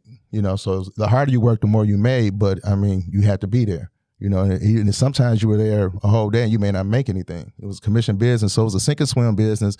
I did it for a long time. Um, but it was a type of business where you had to take a lot of stuff from people just to get paid. You know, people say different things to you and say talk bad to you, but you had to take it because that's how you got paid. You know, regardless, they can say whatever they want, but at the end of the day, my job was to say yes, sir, no, ma'am, no, ma'am, yes, sir, and a tap dance, and so they could pay me. You know, so um, I had the opportunity to get into the, I guess, organized labor, get into the plant, get to Warren Truck, and I was just gonna check it out for a while, and I got involved. I, I got into the plant. You know, my check came every week. I got, I was a little bit different. You know, I have to. At the end of the day, when I punched out, that was it. No one was calling my phone saying I need a title or my car broke or calling me some type of name, calling me a crook or threatening to beat me up or something like that. So I mean, it, it got a little easy. Like she, like Charlotte said, my benefits were paid for, and so it was just something I decided to stick with, and that's something I'm glad I stuck with. But what initially got involved, I guess, my family is what got me involved because I come from a family that that was involved. I have an auntie who was heavily involved in the union, and she told me the union had good jobs. So hey, I took it for what it was. But um, one thing I do want to say is that when they say the union and get involved in things of that nature, we all know that we are the union. Is there is no particular the union than us. I mean, we are the union. So when I guess they said what got us involved, we was involved from day one. Once we started paying bills, or once we started paying our dues, so we were all involved. But um, moving along to that, we want to talk about uh, I guess the catalyst of this, which was Wayne State Labor School, where we all met. Um, fortunately, we were all in the same classroom. We went through courses of classes, and we just developed a bond, going through different classes and different uh, seminars. And we would get together and have these interesting conversations. It seemed like it was a bunch of different people with different with with very diverse opinions, you know, but we all had one focus. We all was in organized labor. So I thought, let's say, let's put this on, on the air, stream it to people, and see if we can make it grow, and see if we can do something to help educate ourselves. Uh, so, Dawn, uh, anything in particular? Did you have anything about labor school that that you were interested in that, that caught your eye? That some what did, that you did not know that you found out? Because, like I said, you are a pretty well seasoned veteran who knows a lot, and you will find out as the weeks and we go on. A lot of times, if we don't know the answer, Dawn will have the answer. She will get the answer. Absolutely. So this was that's what makes us integral to part of the team. I would say for me, it was interesting being um, a union member for over 20 years and never knew about labor, labor school. Um, just so happened, I don't even think I ever saw it posted on the board until I decided to go this one time. My tuition assistance rep, which is a union job, which is a union appointed job, um, mentioned it at a union meeting, and I was like, wow. To me, it was new, not knowing that several other um, leaders over the years had gone there. Um, but like I said, I'm always been about educating myself. More so, not even just me, hopefully be able to help the new generation coming in navigate. Because I know how it was for me. People automatically assume you know more than you do. So instead of being that that person that assumed that you know something, I wanted to be the person to tell you what you needed to know. So when I signed up, luckily, I ended up in this wonderful class that Right, had right, some right. wonderful debates. Right. You know, we didn't, and I think the fact that we were able to disagree, but still be able to be cool after the fact. It was fact. necessary to be able to disagree. It is. You know what I mean? It's for, growth. for our own growth. Yeah, exactly. and I was able to learn a lot from other people who, because I, like you said, I am seasoned, and it's because you are because I am seasoned. Sometimes you get lost Right. And right, you forget what the beginning was like. Right. Right. So it's good that I come in and I got Derek, I got Charlotte. They're on the beginnings of their career, Mhm. and I'm on the end of mine. Right. Right. and right. because I can have that that dialog Mhm. it helps me not only, I guess, better myself, enhance my knowledge. It also helps me to be able to hopefully be a better catalyst for other people. And if, if I could add to you, you had the the right temperament. You know what I mean? To be able to embrace us, to be able to encourage us. You know what I'm saying? Mhm. To kind of smooth us out. Yeah, because it can it can the the the it can get kind of touchy, you know, Yeah, you know, most in, in the facilities that we work in because Most it's definitely. inside where we work is is I tell people all the time it's not the real world. You know, the real world is something different than where we work. You know, Mhm. where we work, um, things just are just work a tad bit different. You have a disagreement with your your coworker, you don't go to your directly to your supervisor. You go to your your representative. You know, you go to your you don't you don't you're not looking to get somebody put up out of there. You're looking to resolve the issue and keep as many jobs as possible. Our job is as as a union is to have as little amount of work and as many workers as we can. And their job is as a corporation to have as little amount of workers, as much as workers they can put on each individual worker. So, you know, we got to keep them honest and we got to know that even though we have a disagreement with our brother and sister in the facility, we all on the same team, regardless, no matter what, no matter how much we dislike each other or we mad at each other. When it come down to it, that supervisor is not our friend. Okay. I mean, we're supposed to work and make a good product with that supervisor, but their job is, you know, they have a job and you have a job too. And if it's if the person you're working with you don't like, you mm. got to figure out a way out to get along with them to an extent, at least go through the right channels, you know, but don't, you know. you Yeah, gotta- I like that better going through the right channels. through the right because channels. ideally, we are brothers and sisters. But that don't always play out like that. I was gonna say I, I don't I don't um, go into the supervisor not your friend. Only reason I don't is because I've had some good supervisors, I had some bad supervisors. I've had some who had my back sometimes better than people that should have had my back. Exactly. But I do that. understand the benefit of having your contract and understanding your knowledge is that you can't trip me up. What did you say? Your what? Your knowledge. Your contract. your contract and your knowledge that you can't be tripped up because there are always going to be someone out there who's going to say well i interpret this this way you're going to interpret that way but the thing is the reason you have a book is that so you can go back and you know make sure what you say matches we don't have to always be friends we don't always have to agree but we can learn to use what we know as our tool to make sure the next person coming up understands that I have this, and because you have this, the supervisor or even some of your commit, even some of your, your union people Right. can't get you caught up because we do get lost in the, lost in the sauce. Right. Like I stated earlier, the good thing about labor school for me was, and I think Sister Moon said it best. You learn from the new generations coming in. Shout out to Sister Moon. She was the greatest. She was. She is, she is the is greatest. the greatest. Right. she is the greatest. Yeah, because I, I came in 2000. When I came in, it was a different culture, and I went through a different shakeup than some of the people coming in now. So what I see from pr- you know after the bankruptcy versus somebody's coming in who never experienced it, y'all have a different take. So all I can do is say, at the end of the day, the good thing about this course, it makes me better. It made me a better union person. In a lot of cases, it made me a better person because you are learning to be more open minded with other people. It don't have to be union people. It can just be people in general. Because when you go to those lot of those conferences, like you stated, it's not just UAW. It's it's steel workers. It's mm-hmm. people who's learning how to establish a union. Because some of those people ain't all union, and some of them may be smaller unions than you, and don't have the benefits or the perks that you do. But you able to congregate with them people and maybe assist those people or make them stronger or even support them in their needs. Because as I think we started in our last our last podcast is learning that as unions, it's a multitude of us, and we all have to learn how to work collectively in order to have a better life. Right. Yeah. Right. And what I wanted to say was, um, Dawn, I think that you are so amazing because you started in, did you say 2000? Yeah. Yes. And I have met so many other people that worked with the UAW, been there for like 20 years. And they can be like grouchy. They don't want to get involved in nothing. Oh, forget the union. And I'm like, we make up the union. What do you mean? You know, but for you to still be like caring and loving, like still full of like have a good spirit and outgoing and want to learn more and just continue to grow, it's just like, I mean, your spirit, you are such a beautiful person. What we ain't gonna do is try to make Dawn cry today. That's what not. I get it. no, I but get you are. I mean, it's just like you just, you know, Right. just just coming in, Right. still just humble and Right. and Almost like a guide. Almost like a guide. You know what I mean? Well, I did hold that role for like two. it. Well, uh, That's. I, I do want to. I do want to speak to a lot of what uh, Charlotte said. Uh, people who've been there and, and against the, the union and things that, or not against it.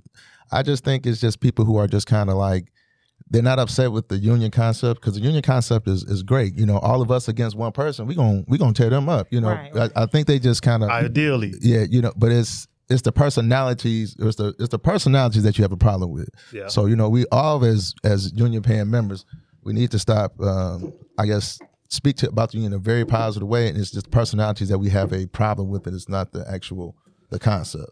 You know. right, like not. And he looking at me too.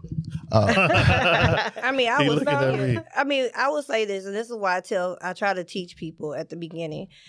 You are the foundation. So if you, as a member, don't do your part, then you get stuck with those that you believe are incapable of representing you. You know, sometimes it's like back in high school. Oh, you my friend, so I'm gonna vote for you.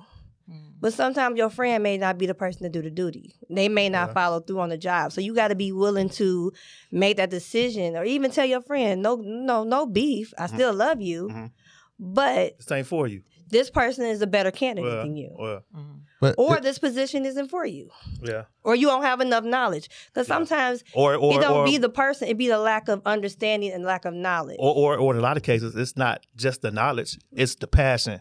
You know what I mean? that too. It take a lot of passion and something. You know, you have to have a fight in you to do this type of job. hmm You know, But it- it's also other things besides the people. It's the it's the benefits. I mean, you know, you get health benefits. You get you know um, discounts on the health clubs. You get uh, I mean, you get a lot of benefits that you don't even know about. We we're gonna talk about. We're gonna talk Yeah. about tuition assistance. We're gonna talk about getting money to go to school. but I I think that also everything. talk about scholarships that they offer. I mean, so it's a lot of things that in this whole union concept. It's just not the the personality and the people that make it that you know we may have leadership that may, you may disagree with but the 40 hour work week um, profit sharing it's a lot of things that the union concept that we can praise and say hey good thing good job you know and, and we have to work on our personality in our own individual maybe our own individual locals or even on the national level because you know we just had one man one vote that's Right. another big thing that we can Right. talk about Yeah.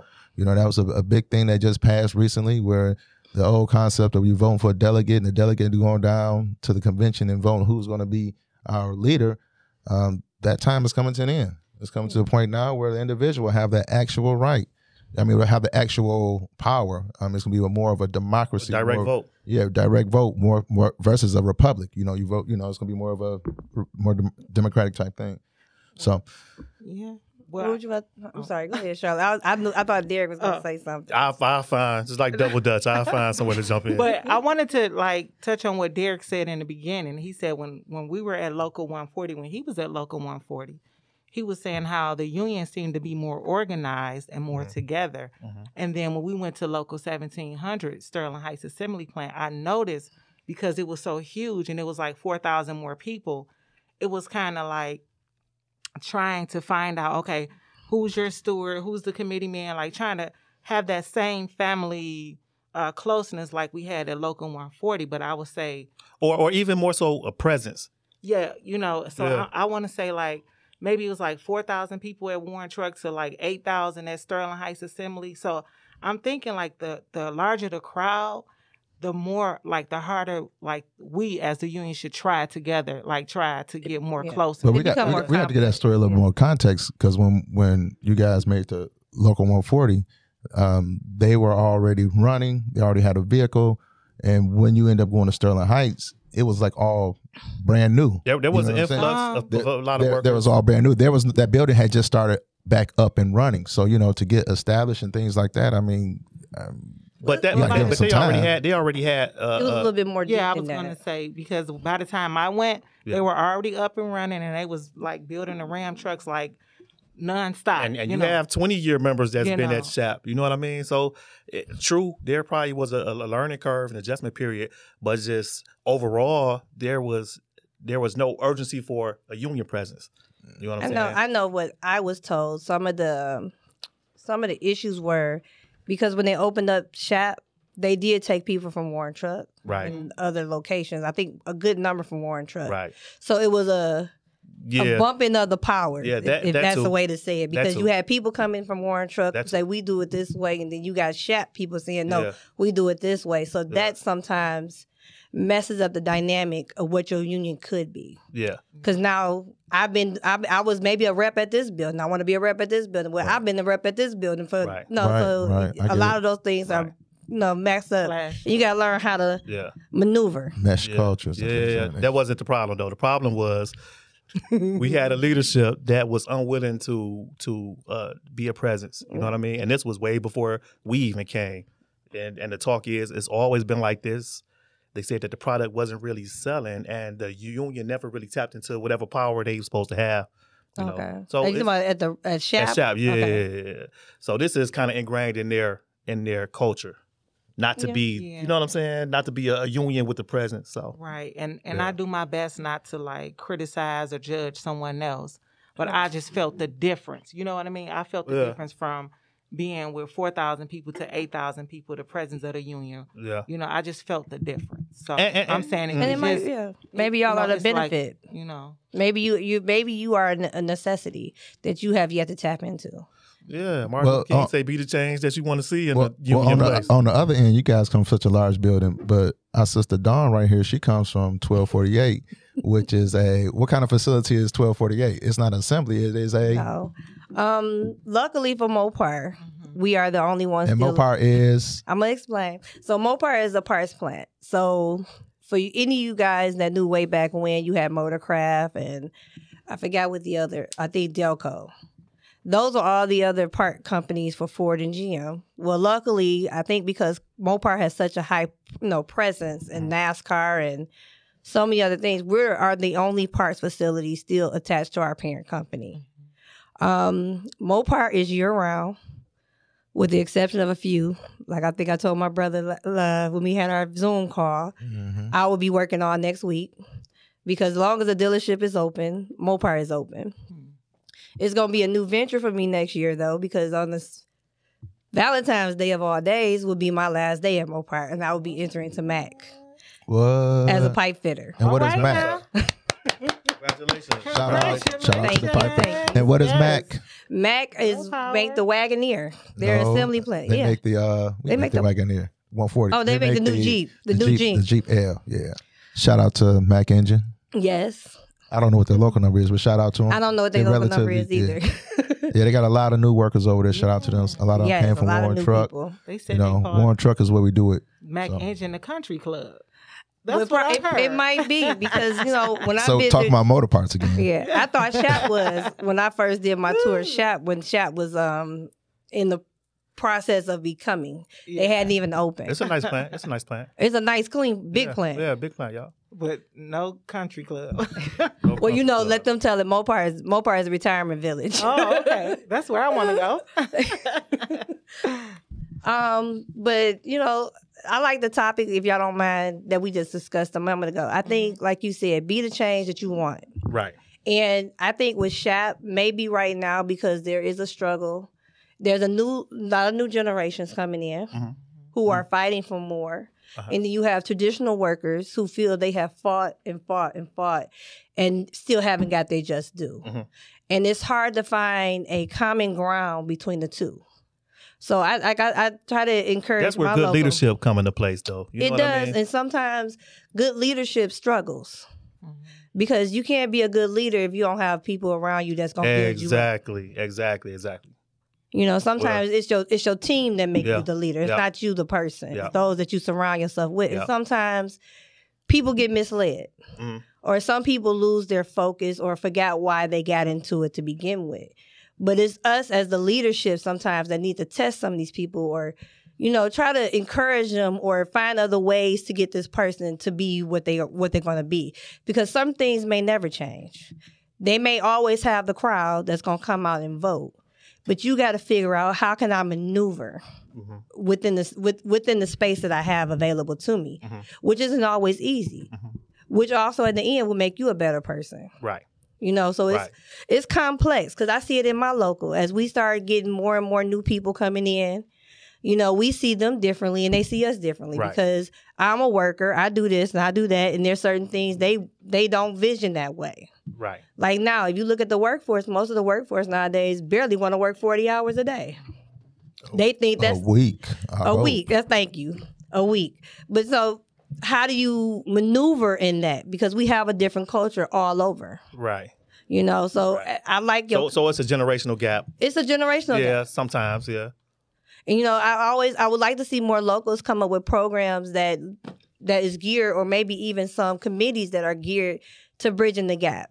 Right. because like myself i got hired in 2000 i think the people before me i had a big hire in 99 and then Mhm. another huge hire in 96 Uh-huh. but then under me i have the next hiring person may not be into 2012 2015 Wow. i think 15 Wow.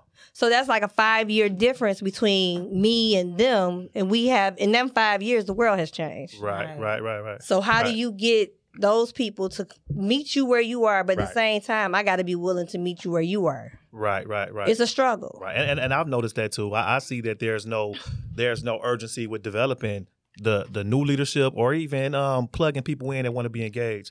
Just like our topic is is labor school, right? Like how often have you went to labor school and been able to bring information and plug it into your union and see them take it off with it? You know what I'm Mhm. saying? Like Yeah. really not involved with that type of stuff. It's like procedure. Well, that's kind of left up on you too. I mean, you have an opportunity. You can you can disseminate the information yourself. You don't have to wait for.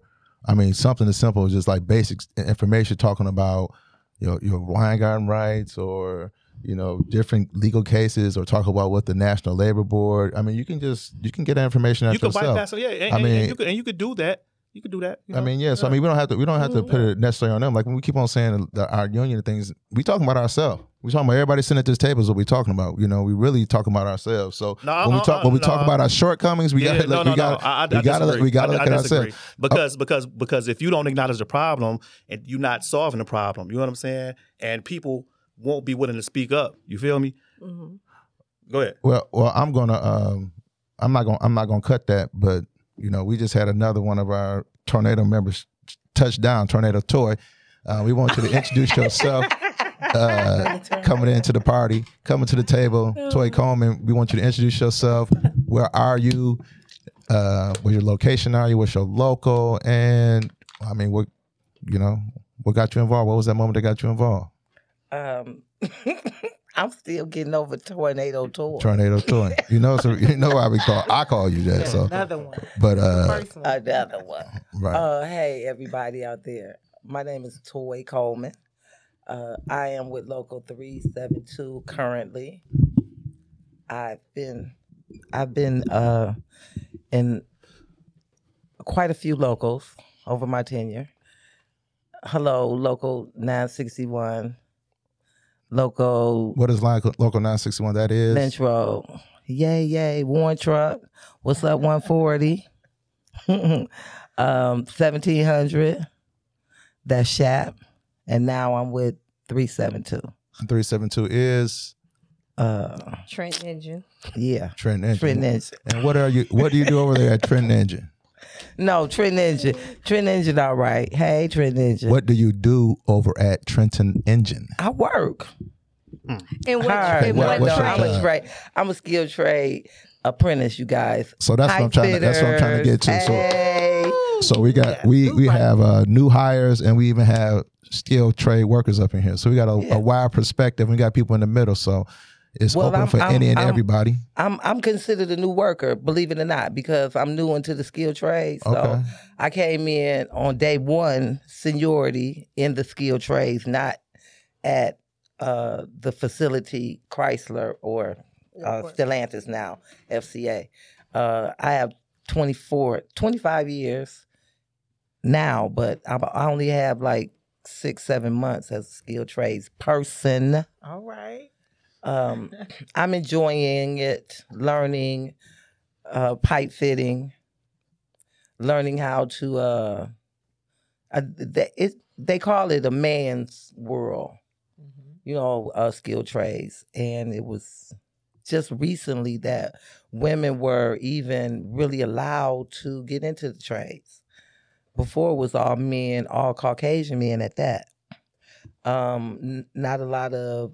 Um, black men in the trades, not a lot of minorities at all, and certainly not a lot of women. I only re- remember when I first started uh, Chrysler then, uh, 25 years ago, it was one woman that I knew that was a skilled trades person.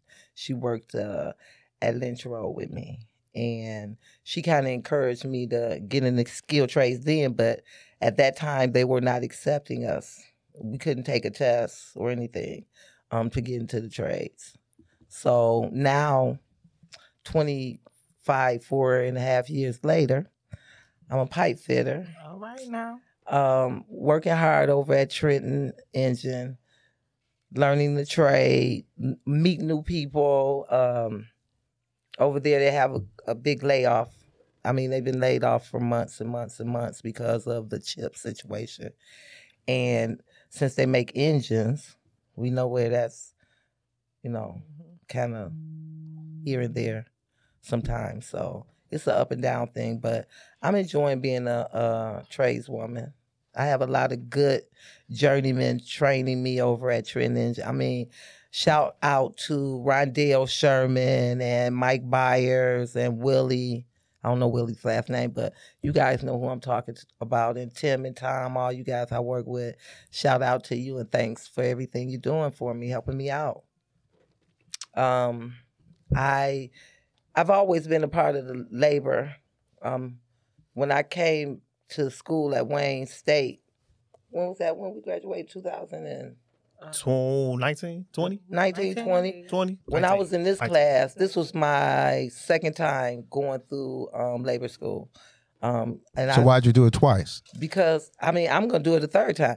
Uh, I did it because labor and um, laws change rapidly, Okay. and in um, today's trend, if you looking at CNN, MSNBC, laws going up and down, you got to you know dig out what what is what is not, and you have to also understand that in labor, we just don't depend on our contract to get us over. You have to also look at the laws of the land because they play a big part. You have to look at the people that you uh, elect into office at the local level, the state level, and the federal level. It all of it plays a part. You know, bills being signed, all that affects people that work, um, especially unionized people.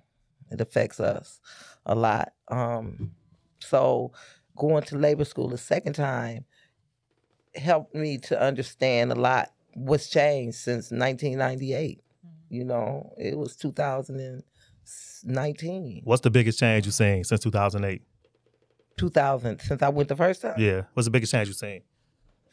in the labor force. Yes. Or what, what biggest change in what? What do you What do you mean and where? Labor. Like, have we made any advancements as far as with dealing with management or the company? Any advancements? Any losses? What have you noticed? Well, I mean, we lost we lost our cola raise. We uh I look at because I'm an independent. Um I look at the when it comes down to voting and things like that, I look at it like if my pocket has not made any advances when it comes to my wealth, my financial stability, taking care of my family, we haven't made much of a change, you know, because if you can't if you going to work and you working 40 hours a week some of some of us work 80 i know people that work 110 hours a week Mm-hmm. and your rate of pay has not gone up. Your pockets haven't gotten any fatter. You working harder now than you worked 25 years ago to catch up. Not too much has changed. You know what i'm saying? So Interesting. you have to i look at it in a di- different perspective than some people look at it you know when it comes to labor you know what did obama do when he was in office? What is what is this? What is what are you doing what have you done to change anything in labor anything in your surroundings in your community you know what what did you put into this what they gonna say from the time you were born to that period at the end what's which have you done in between to help anybody in your community But That's but part just of as, labor. just, just as a movement though, as a That's- labor movement, as a structure, as this force that's working on our behalf. You know what mm-hmm. I mean? What have we done? What have we gained or lost? Not the individual, just as the movement, the body, the organization. well we lost Have we gained ground or lost ground? I mean, if you think you have to look back to we we fighting the same fights that my great granddaddy fought. So do you think we changed? You Well, we- you know, I was Wow. always taught it's a, it's a it's an everyday fight. I mean, so it's it's constantly. It's not just like I guess what have you gained, what have you lost. It's an everyday fight, and I didn't understand until I actually got into the facility what it mean. You got to fight for your job every single day. But my so are question we to seeing you that? is Are why? we seeing are we seeing an everyday fight? Why? Are we but, seeing that? but the I question mean- is not that you. We already know it's a fight, and I agree with you. It's a fight every day. Why? But why? Why should you have to fight every day to keep your job? Why should you Well, have to fight I don't think every everybody day? doesn't have to fight every day to keep their job, but it's a constant fight in the sense that if you're not moving forward, you're moving. You, if you stand still, you're not moving. You're moving backwards. You understand uh, what I'm saying? We was talking about that before. You got if if either if you're not advancing, was that you said your mother said that if you're not advancing, Mhm. you know, I mean, I don't know exactly what you said. What it was, I don't know. but your mother. Ask Hey, her. ask your mama. See right there. ahead. What'd Well, you you, you have to move forward. Right. In essence, if you're not advancing, you just stagnate. You stay- Miss Cheryl, ladies and gentlemen. That was right. Miss Shout out to Cheryl. Miss Cheryl Dawn's mother sitting in the Yeah. background, but Mhm. But yeah, I mean, I guess it is a it's an everyday fight, and when I guess when when D May say, you know, well, what have we won? I mean, what have we had, had gained, or what have we lost? I think it's just a constant fight, and if we not if we're not pushing, we getting pushed back. So it's just like you just got to keep it up, and it, and it's like. And I, and our advantage that we have is it's so many of us. So it ain't like we gotta do it every single day, all day. If everybody just did their little part and their little advancement, you know, we'll win. You know, I want like to say this real quick, not to cut you off. I'm sorry. go ahead. But Toy made a valid point. See, we all talk about what happens in the house, which wherever your local is, is your house. But there's other things that play in your house that affects your house. I mean, outside your house that affects what's on the inside. So back when we had bankruptcy, Mhm. Well, Chrysler was probably about to go under. And it thank you. It was gonna go under back in 2008. It would not have been a Chrysler. It would not be you. So, So let so me no, no, fin- no, uh-uh, no, wait, no, wait, wait. I, Let just- I me- just want to let- throw a wait. little. Go ahead. Let me finish. Go ahead. All right. So what we did, which is where sometimes I think the division comes between, as they say, the us and the them's. Mhm. We can we gave up a lot of concessions, Mhm. which was our cola, which was our ra- our raises Mhm. for a period of time, For a long. for a long period, almost 10 Mhm. Well, it was deep for almost uh, almost ten years. So, but we did what we did, as you said. We it's a continuous fight. So we took the sacrifice to live another day, and it's because we live another day. You guys were able to come in after the fact. And we're still fighting because now we're at a point where we are now that we're getting even stronger, we're fighting for all of us to be at the same pay scale. Mhm. So, but it's the laws that sometimes that come in that hinders your movement. Right. Shout out to voting. So I'm gonna say Bob King, and I'm gonna let you listen. Okay. I'm gonna let you, I'm gonna hear you. I got out. you. Bob King, and I don't know, Toy remember. Before Right the Work came in, Bob King pushed Proposal 2, Mhm. which was the ballot box to benefit the union. Mhm. It was our governor at the time, which was not who was the one? Rick Snyder. It was Snyder who went behind the door and said, "Forget what y'all talking about." minute. I told you not to push proposal two, and since you push proposal two, I'm signing this bill for right to work. So there's oh, always a battle. Sometimes we lose, sometimes we win, but sometimes the biggest issue that we have amongst us as union people is that we don't tell our stories. But but you but when you say when you said he went behind the door to Remember, because they said Bob, he uh, Snyder locked himself in his office right. Okay. and decided to sign the bill for right okay, but but that was not like Snyder just said, okay, I'm gonna sign this right. bill. it was it was work. it was already on the table. it was it was all it was something that everyone ag- agreed upon and see that's that's sometimes the issue that we don't really I agree. say what's really the truth if we're going to be transparent about things Well, that I was just going we to got to the- be yeah. transparent No, about I just everything. went to the just the, the bottom line at the end of the deal. At the end of the day, is that Bob King did something that he didn't want him to do. So just my And be- question. and that was the result of it. Well, well we can okay go ahead okay. go on into I just want to go back. You said that when the 2008 bankruptcy happened, the company went into survival mode, right? Did the union go into survival, into survival mode? The concessions was our survival mode. I But- mean, I don't know if that was our survival mode as as much as it was their reaction to what the company told them. but the thing about it is you have to look at the whole picture 2008 think about it now There's a Think lot of about stuff going on in 2008 2008. It was horrible. and what was going on in A lot of stuff was 2008 and before even 2008 before 2008 when you talk about the unions there were things that was that were going on in the union that we didn't know about hmm behind closed doors Mhm. okay Mhm. and then we go 20 25 years later and we see the result of what was going on back in 2000 So it was a lot of bad stuff going on, it, it, it's corruption and stuff like that. Yeah, of but course. Right. and- and- I mean, I, I I mean, will. it's I will just say not- this. it's just hold, not- hold on, it's Toy, not just Toy, wait. hold on, and I'm hold not on. going off what you know today. I'm going off What you telling know what we knew then. Right. Well, Now, right, what I'm- you know today, you Right. can say You something can completely only say- different. Right, But you can only right. go off in history of what of Right. what I know, going of what what was going on moment. at the So, time so, that so I was my there. so my question to go back to what you said, the company went into survival mode. Mhm. Did the union go into survival mode, or But- did we just cave in to what they were telling us? but they, but but But Chrysler has changed. Chrysler has changed. When when you go into when someone says if you have some property and you own own hundred percent of a company, okay, and then somebody say, okay, we gon' we going through something and we gonna offer you forty nine percent of the company. we're gonna take fifty one percent. What does that mean? They still in control. Who's in control? You said the company took fifty one If percent. if somebody if I offer you fifty one percent, forty nine percent of your Uh-huh. company, Uh-huh. but I'm gonna take fifty one percent, but I'm gonna I'm gonna leave you with forty nine percent. Who's in control of that company? Who?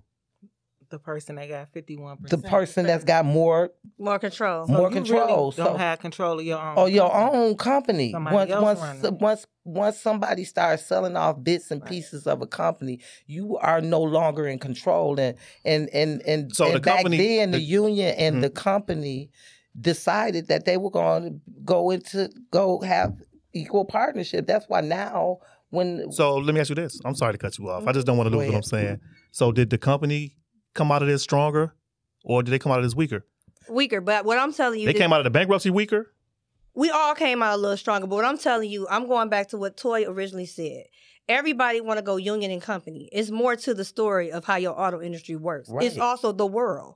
The world in 2008 was getting ready to crash. So it wasn't because It wasn't just Chrysler. It was Ford. It was also Right. GM. Everybody Right. handled it Right. from a different a different way. Right. Ford didn't. Ford took money. Ford, Chrysler took Ford, money. Ford GM took their, didn't. Ford borrowed money against their logo Exactly. before all this happened. Not So they, they were not. They weren't- they were they not weren't even included. We It's just that, it. it, that I don't know if they foresaw what was coming, but, But- I remember them borrowing money against their logo because if they went It belly, was. if they went belly, Belly up. up. at any point, Amazon could have put their lo- name right there on that Ford And logo, so every like- car would have been having that. Exactly. So, Just like So, but they saw it before. just like when Chrysler in 2008, when 98, well, when I went in Mm-hmm. and Daimler came in, before 2008, Daimler, Daimler was partners with Chrysler. Y'all remember Daimler, Chrysler? You mean the Hassel takeover? Yeah, the, they, they took over 51%. They, they owned Chrysler. and then- so then the, the union was also embedded in that part. You have to understand that it wasn't just they were taking over Chrysler. The union had to have a part in that too. So mm-hmm. it's a lot of things that went on that has gone on years and years prior to you just saying, okay, let's look at right now. You got to look at what happened prior to know, right now. I wanted to say, but the auto industry has a lot to do with the world going around, like with jobs and everything. Because in 2008, I was working in healthcare and I was working for a hospice team. I would go to people's homes and take care of their parents that had cancer, dementia, Alzheimer's, whatever. Mm-hmm. And when 2008 came and so many people took the buyout for the auto industry and they started staying at home, guess what? Mom didn't need that personal care no more. They were at home taking care of their mm-hmm. parents. So guess what? We didn't have as many patients to take care of. So a lot of us got laid off in healthcare. Right. You know, so it affected all of us, not just, you know, the auto industry. Like I'm, what I'm just trying to get at is that I get his frustration because Derek has been through a lot within his own position in his own local. But what I'm saying is that the union is I'm a fighter though. It is, You know but I I'm mean? just saying I'll the union back. isn't as weak because at one point we was trying to get Nissan. We did it twice. We failed. Mm-hmm. So it's it's a series of other things. Sometimes we get so stuck within our own four walls that there's other. It's, it's like a multitude of layer, layers that you got to look at in this once you start getting involved. It just can't be just your local. Sometimes it's other people's locals. Sometimes it's people that's not locals yet. Like the movement that we talked about last time with the fight for 15. It's a multi, uh, it's, it's multiple layers to the game. So you, we can always say the company didn't do enough, the union didn't do enough. But as she stated, and I want to say Kendi stated, what has you do? What have you have you done enough? Right. Because for me, I can worry about my union, I can worry about my leadership all day. I'll have a I'll probably end up with a stroke. Mhm. But what I do try to do is make sure as a union member that no matter what the leadership is, it's like I stated at the very beginning, it's the foundation that the union was built on. My goal is to get to the foundation. But we are the foundation. That's the the thing about it. When people talk about the union, we're talking about ourselves, and I, I try to express that to people every day, all day long, no matter where I go, what union I'm in, who I'm talking to. When you talk about the union, and you hear people say, "Oh, my union ain't, my union ain't," I, do you know you're talking about yourself? Because first of all, okay, your representation is who you decided to vote for. Or That's not vote for, de- or not vote or for, not vote for, or not vote for, or not participate Or at not- all. uh, Because right. when you when you don't vote, you actually do you you're not voting for someone. You're so you're actually giving them Accepting whoever- yeah. So even if whether you vote there. or you don't vote, you're you're still participating one way or another. If you don't vote, you you kind of like saying, okay, giving up. whoever, yeah, you giving whoever, up. you know. So when people go Yeah. around and they use it talk or lose about it, people. Use right, it or lose it. when you talk about the union ain't this and the union ain't that, and you know they ain't this and f them, you have to understand that. Okay, you might be saying that, but how much participation are you putting in it? And this, and like I said before, it's not always a fight. It, it- we can't always keep saying we we fighting because we we look around and we fighting with each other. Mm-hmm. No one is getting anything accomplished. We can't. We conversation is is is a must. If you don't have communication and you can't communicate with people without always fighting, and that goes with management and your local, international representation. If you can't sit down and have a conversation and you always radicalizing everything is a fight, you're never going to get anything accomplished because sometimes you have to accept the fact that okay i got to table this for right now and i got to go in the back door. I'm going to have to come around the back door and creep up the stairs and go in the window you got to accept that sometimes sometimes you just got to be still mm-hmm. and watch and learn and understand what it's really about and then you attack because the one that's going to win is not the one that's always the fastest to the end of the No barking the loudest. that's So- not that's not the one that's gonna win. The one that's gonna win is gonna sit back and study and learn and and visualize. And then they're gonna come up with a plan of attack. And then once they He gonna come up with a plan of. attack, They gonna come up with a plan of what attack? a plan of attack. So let me ask you a question. What's up? because I don't want to see like it's all all of us and Derek. So, because you're not the only person in in the in our union that feels the way you feel. How you feel? So let me ask. Beautiful. You, let me ask you, like I asked a lot of other people that I talk to who are struggling or have issues. Right. What is your goal? What is your vision? vision of what you believe the union should be, and what are your plans to get it there? Hmm. What is what is our union? Our union is I, I believe it's underserving the people greatly. You know, I don't think that we have a union that's educated to enough to even understand how underserved they are. You know what I mean? Excuse me, can I just interject? And Sure. You can finish. Sure. She didn't ask you that. She asked you what you what what do you visualize the union as being? She didn't ask you what you think it is I'm now. stating that to the best of my ability, ma'am. Just let me have a moment to to talk it out. Okay. Yes, ma'am. Thank you. Okay. So Finish your thought. yes, ma'am. Thank you. So um, you know, I think the the, the missing- Tornado toy. Yeah, there you go.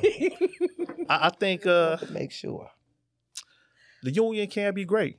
You know what I'm saying? And it should be great. It should be an advocate for the people. Um, I think the union got to get back to doing what it's supposed to do, is fighting for the people, knowing how to leverage things that we go through in the plant for the bargaining table. You know what I'm saying? We don't do that. We got a union leadership that likes to be behind the closed, locked union office door all day. Mhm. There's no excuse for that. We should have access to the union office. You know what I mean? We might want to go in there and grab papers or ask a question, anything. We don't have that. There's such a disconnect between union leadership and the people that is really like it's really uh But you know, but you know, I'm i I'm i I'm i I'm gonna let you in on a little secret. yo Cause you know I'm from your local. correct That's my home plant. correct Shout out to local 1700. I understand where you coming from. Mm-hmm. You know I feel your pain. to that part support me to the best of your ability to that part where you I feel your understand me pain because, yeah but I'm I'm gonna let you in on a little for secret. sure You're not the only one that that that's going through that. I know That's done been through it. I know And let me tell you something. When you come out on the other side, Mhm. it's like a a little gold piece of thread that's gonna be going through you because you're gonna come out shining because you've learned you've learned a lot. Mhm. You're gonna learn you're gonna learn how not to do something, Mhm. then you're gonna learn how to get something done. that's right So the process that you're going through right now might be destined. So once you get back where you need to be, yeah you know what not to do now. I know what not to do. And on top of that, I'm finna go tell my homeboy what not to do. I'm gonna tell my girl that I'm talking to on the floor That what not to do. Okay? Because and what to do and what to do. yeah, yeah, yeah. And when it comes down to locked doors, that's the only, and I'm letting them know Mhm. while we on this podcast. Mhm. 1700 is the only plant that I know of. And I've been here a long time and been to 25 years six different, seven different plants, 6 Uh-huh. different plants. Mhm. The only plant that I know of where the union offices doors are locked ain't that about something the union that now now see the thing that you have to understand is if you're gonna make noise make the right type of noise don't always say it ain't about this it ain't about that y'all ain't this y'all ain't that because they might not know how the union people that elected them as officers and representatives uh, how you feel Mhm. about the locked doors. Mhm. A lot of people over there accept the locked doors because that's what they're used They to. don't know no better. Yeah. So now here comes a point where you step in right there and you let them know. So what you think I ain't never let them know? No, I done took I done took I done with a bullhorn. I let them know. don't. You don't Let me- always have to do it with a bullhorn. But, but whatever I do or don't have to do, I'll learn and get better and move better, be more Exactly. strategic So look, as let- I go on. Exactly. Right now, I'm in this stage of my walk. You Well, know look, what I'm well, saying? let's let's let's not make this um um it's relevant. an individual Yeah. local thing or things of that nature. I kind of want to steer this conversation a different direction. It's gone long enough in that direction. Hold I, on, I since wanna, we got enough I time. wanna, I want to. I want to talk about uh, this adventure that D Mays went on. Um, what we haven't spoke of is this brother recently just ran for a position at his local local seventeen hundred. yeah. Shout out to Derek Mays Yes. for running. Hey, Hey, I I want, Hey. and we talked briefly about that. Um, I want you to talk about, you know, what position you ran for, you know, the day you ran, what your experience was, and I asked you, what did you learn from that experience? What did you learn that you did not know, you know, from there? Because you you know a lot of things, and um, and what will you do next time? Because I know this is not your, your last time. You know, as we learn a lot out there in the in this world, a lot of times we run, we learn, we run to get our name out there. A lot of times, Mhm. and you know that's an opportunity for you to get your name out there. Um, but talk about your talk about your adventure, what you did, and um, how it went. For me to properly get this story out, it's imperative that I start where I left off with Toy, if you don't mind. No, you ain't even paying attention. no, here you go. This, this is what I learned. This, this is what it was. Um, Tell, tell us what you what, so what did you run for? I ran for vice president. Vice president. Okay. All right. Mhm. The vice All right. president. Yeah. Okay, so so I ran. Give me that one more time. Yeah, I just I just want to Yeah. know like what you learned, what you ran for, um, how did it go, and and Yeah. Okay. you know this The- this the was this your first time? Was your first time running for something? No, this actually my. I've been there since. uh Dec- I've been there since April 2018, and it's actually my third election. So this brother been there for three years and then been in three elections. Three sh- elections, I want to that's props out to you for running three Thank you. different times. I mean, because I know a lot of people been there twenty years and, just run their mouth. Yeah. And at least you getting out there putting yourself in front of it and Thank saying, "Hey, this is what I'm about." So I mean, shout out to you and, and props out for you doing that. You know, Thank you, thank and I'm pretty sure you're gonna run again when you get an opportunity. I may, I may, you know, I don't discount it, but I ran first for steward in 20, I believe it was 2019, and then I ran twice this year in special elections for vice president. And um, what I learned, I learned that it's a chance, you know, it's a chance, and, and anybody could have success at running an election and winning. Mm. Um, I didn't get as close as I wanted to get, but I seen the I seen the possibility for somebody who has a message, has access to the crowds, who have um, just just the heart and is able to sacrifice themselves to to have a chance. Because I ran real quick, I ran for the position from being f- terminated. So I did Facebook posts, and I was able to go out a couple times on the sidewalk. so hold hold on, hold on. What you say? So you ran for a position and you were currently Yeah, not even working. So you mean to tell me you can actually not be employed and still run, or be be in the, depending on your um on your bylaws. On your bylaws? Okay. Yeah, I- So So you was what able your to- bylaws say? Yeah, so what you was able to find that loophole to where find that you was going through a Yeah. transition and you Yeah. were still able to run. That's that's pretty dynamic. There's no Where's that at? requirement.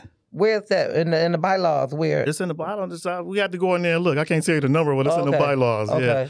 Okay. So there's no requirement to be employed with the company. Only only qualification is that you are in continuous good standing with the union for a year. Oh, okay. Yeah, so I was Okay. able to take advantage of that, and I was on the sidewalk a few times with the bullhorn screaming in, and people was looking like I was crazy, but I did that and a couple of posts on Facebook, and I was able to get 155, 154 people to support me. Okay, Okay. shout out, shout out. Good, Yeah. good. Congratulations. Yeah. Thank you. Yeah.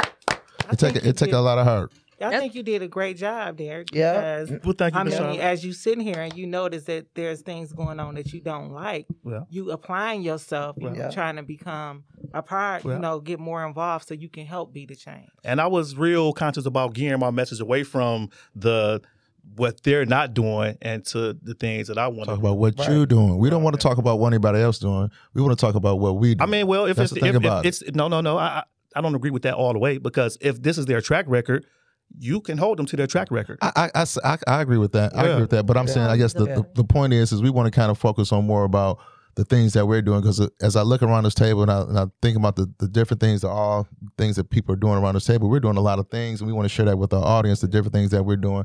We don't necessarily want to harp on what maybe our leadership or people that we think that in our union are not doing. We want to talk about the good things that the union does do for ourselves and the different things that we're doing and, and people that we know that we're doing.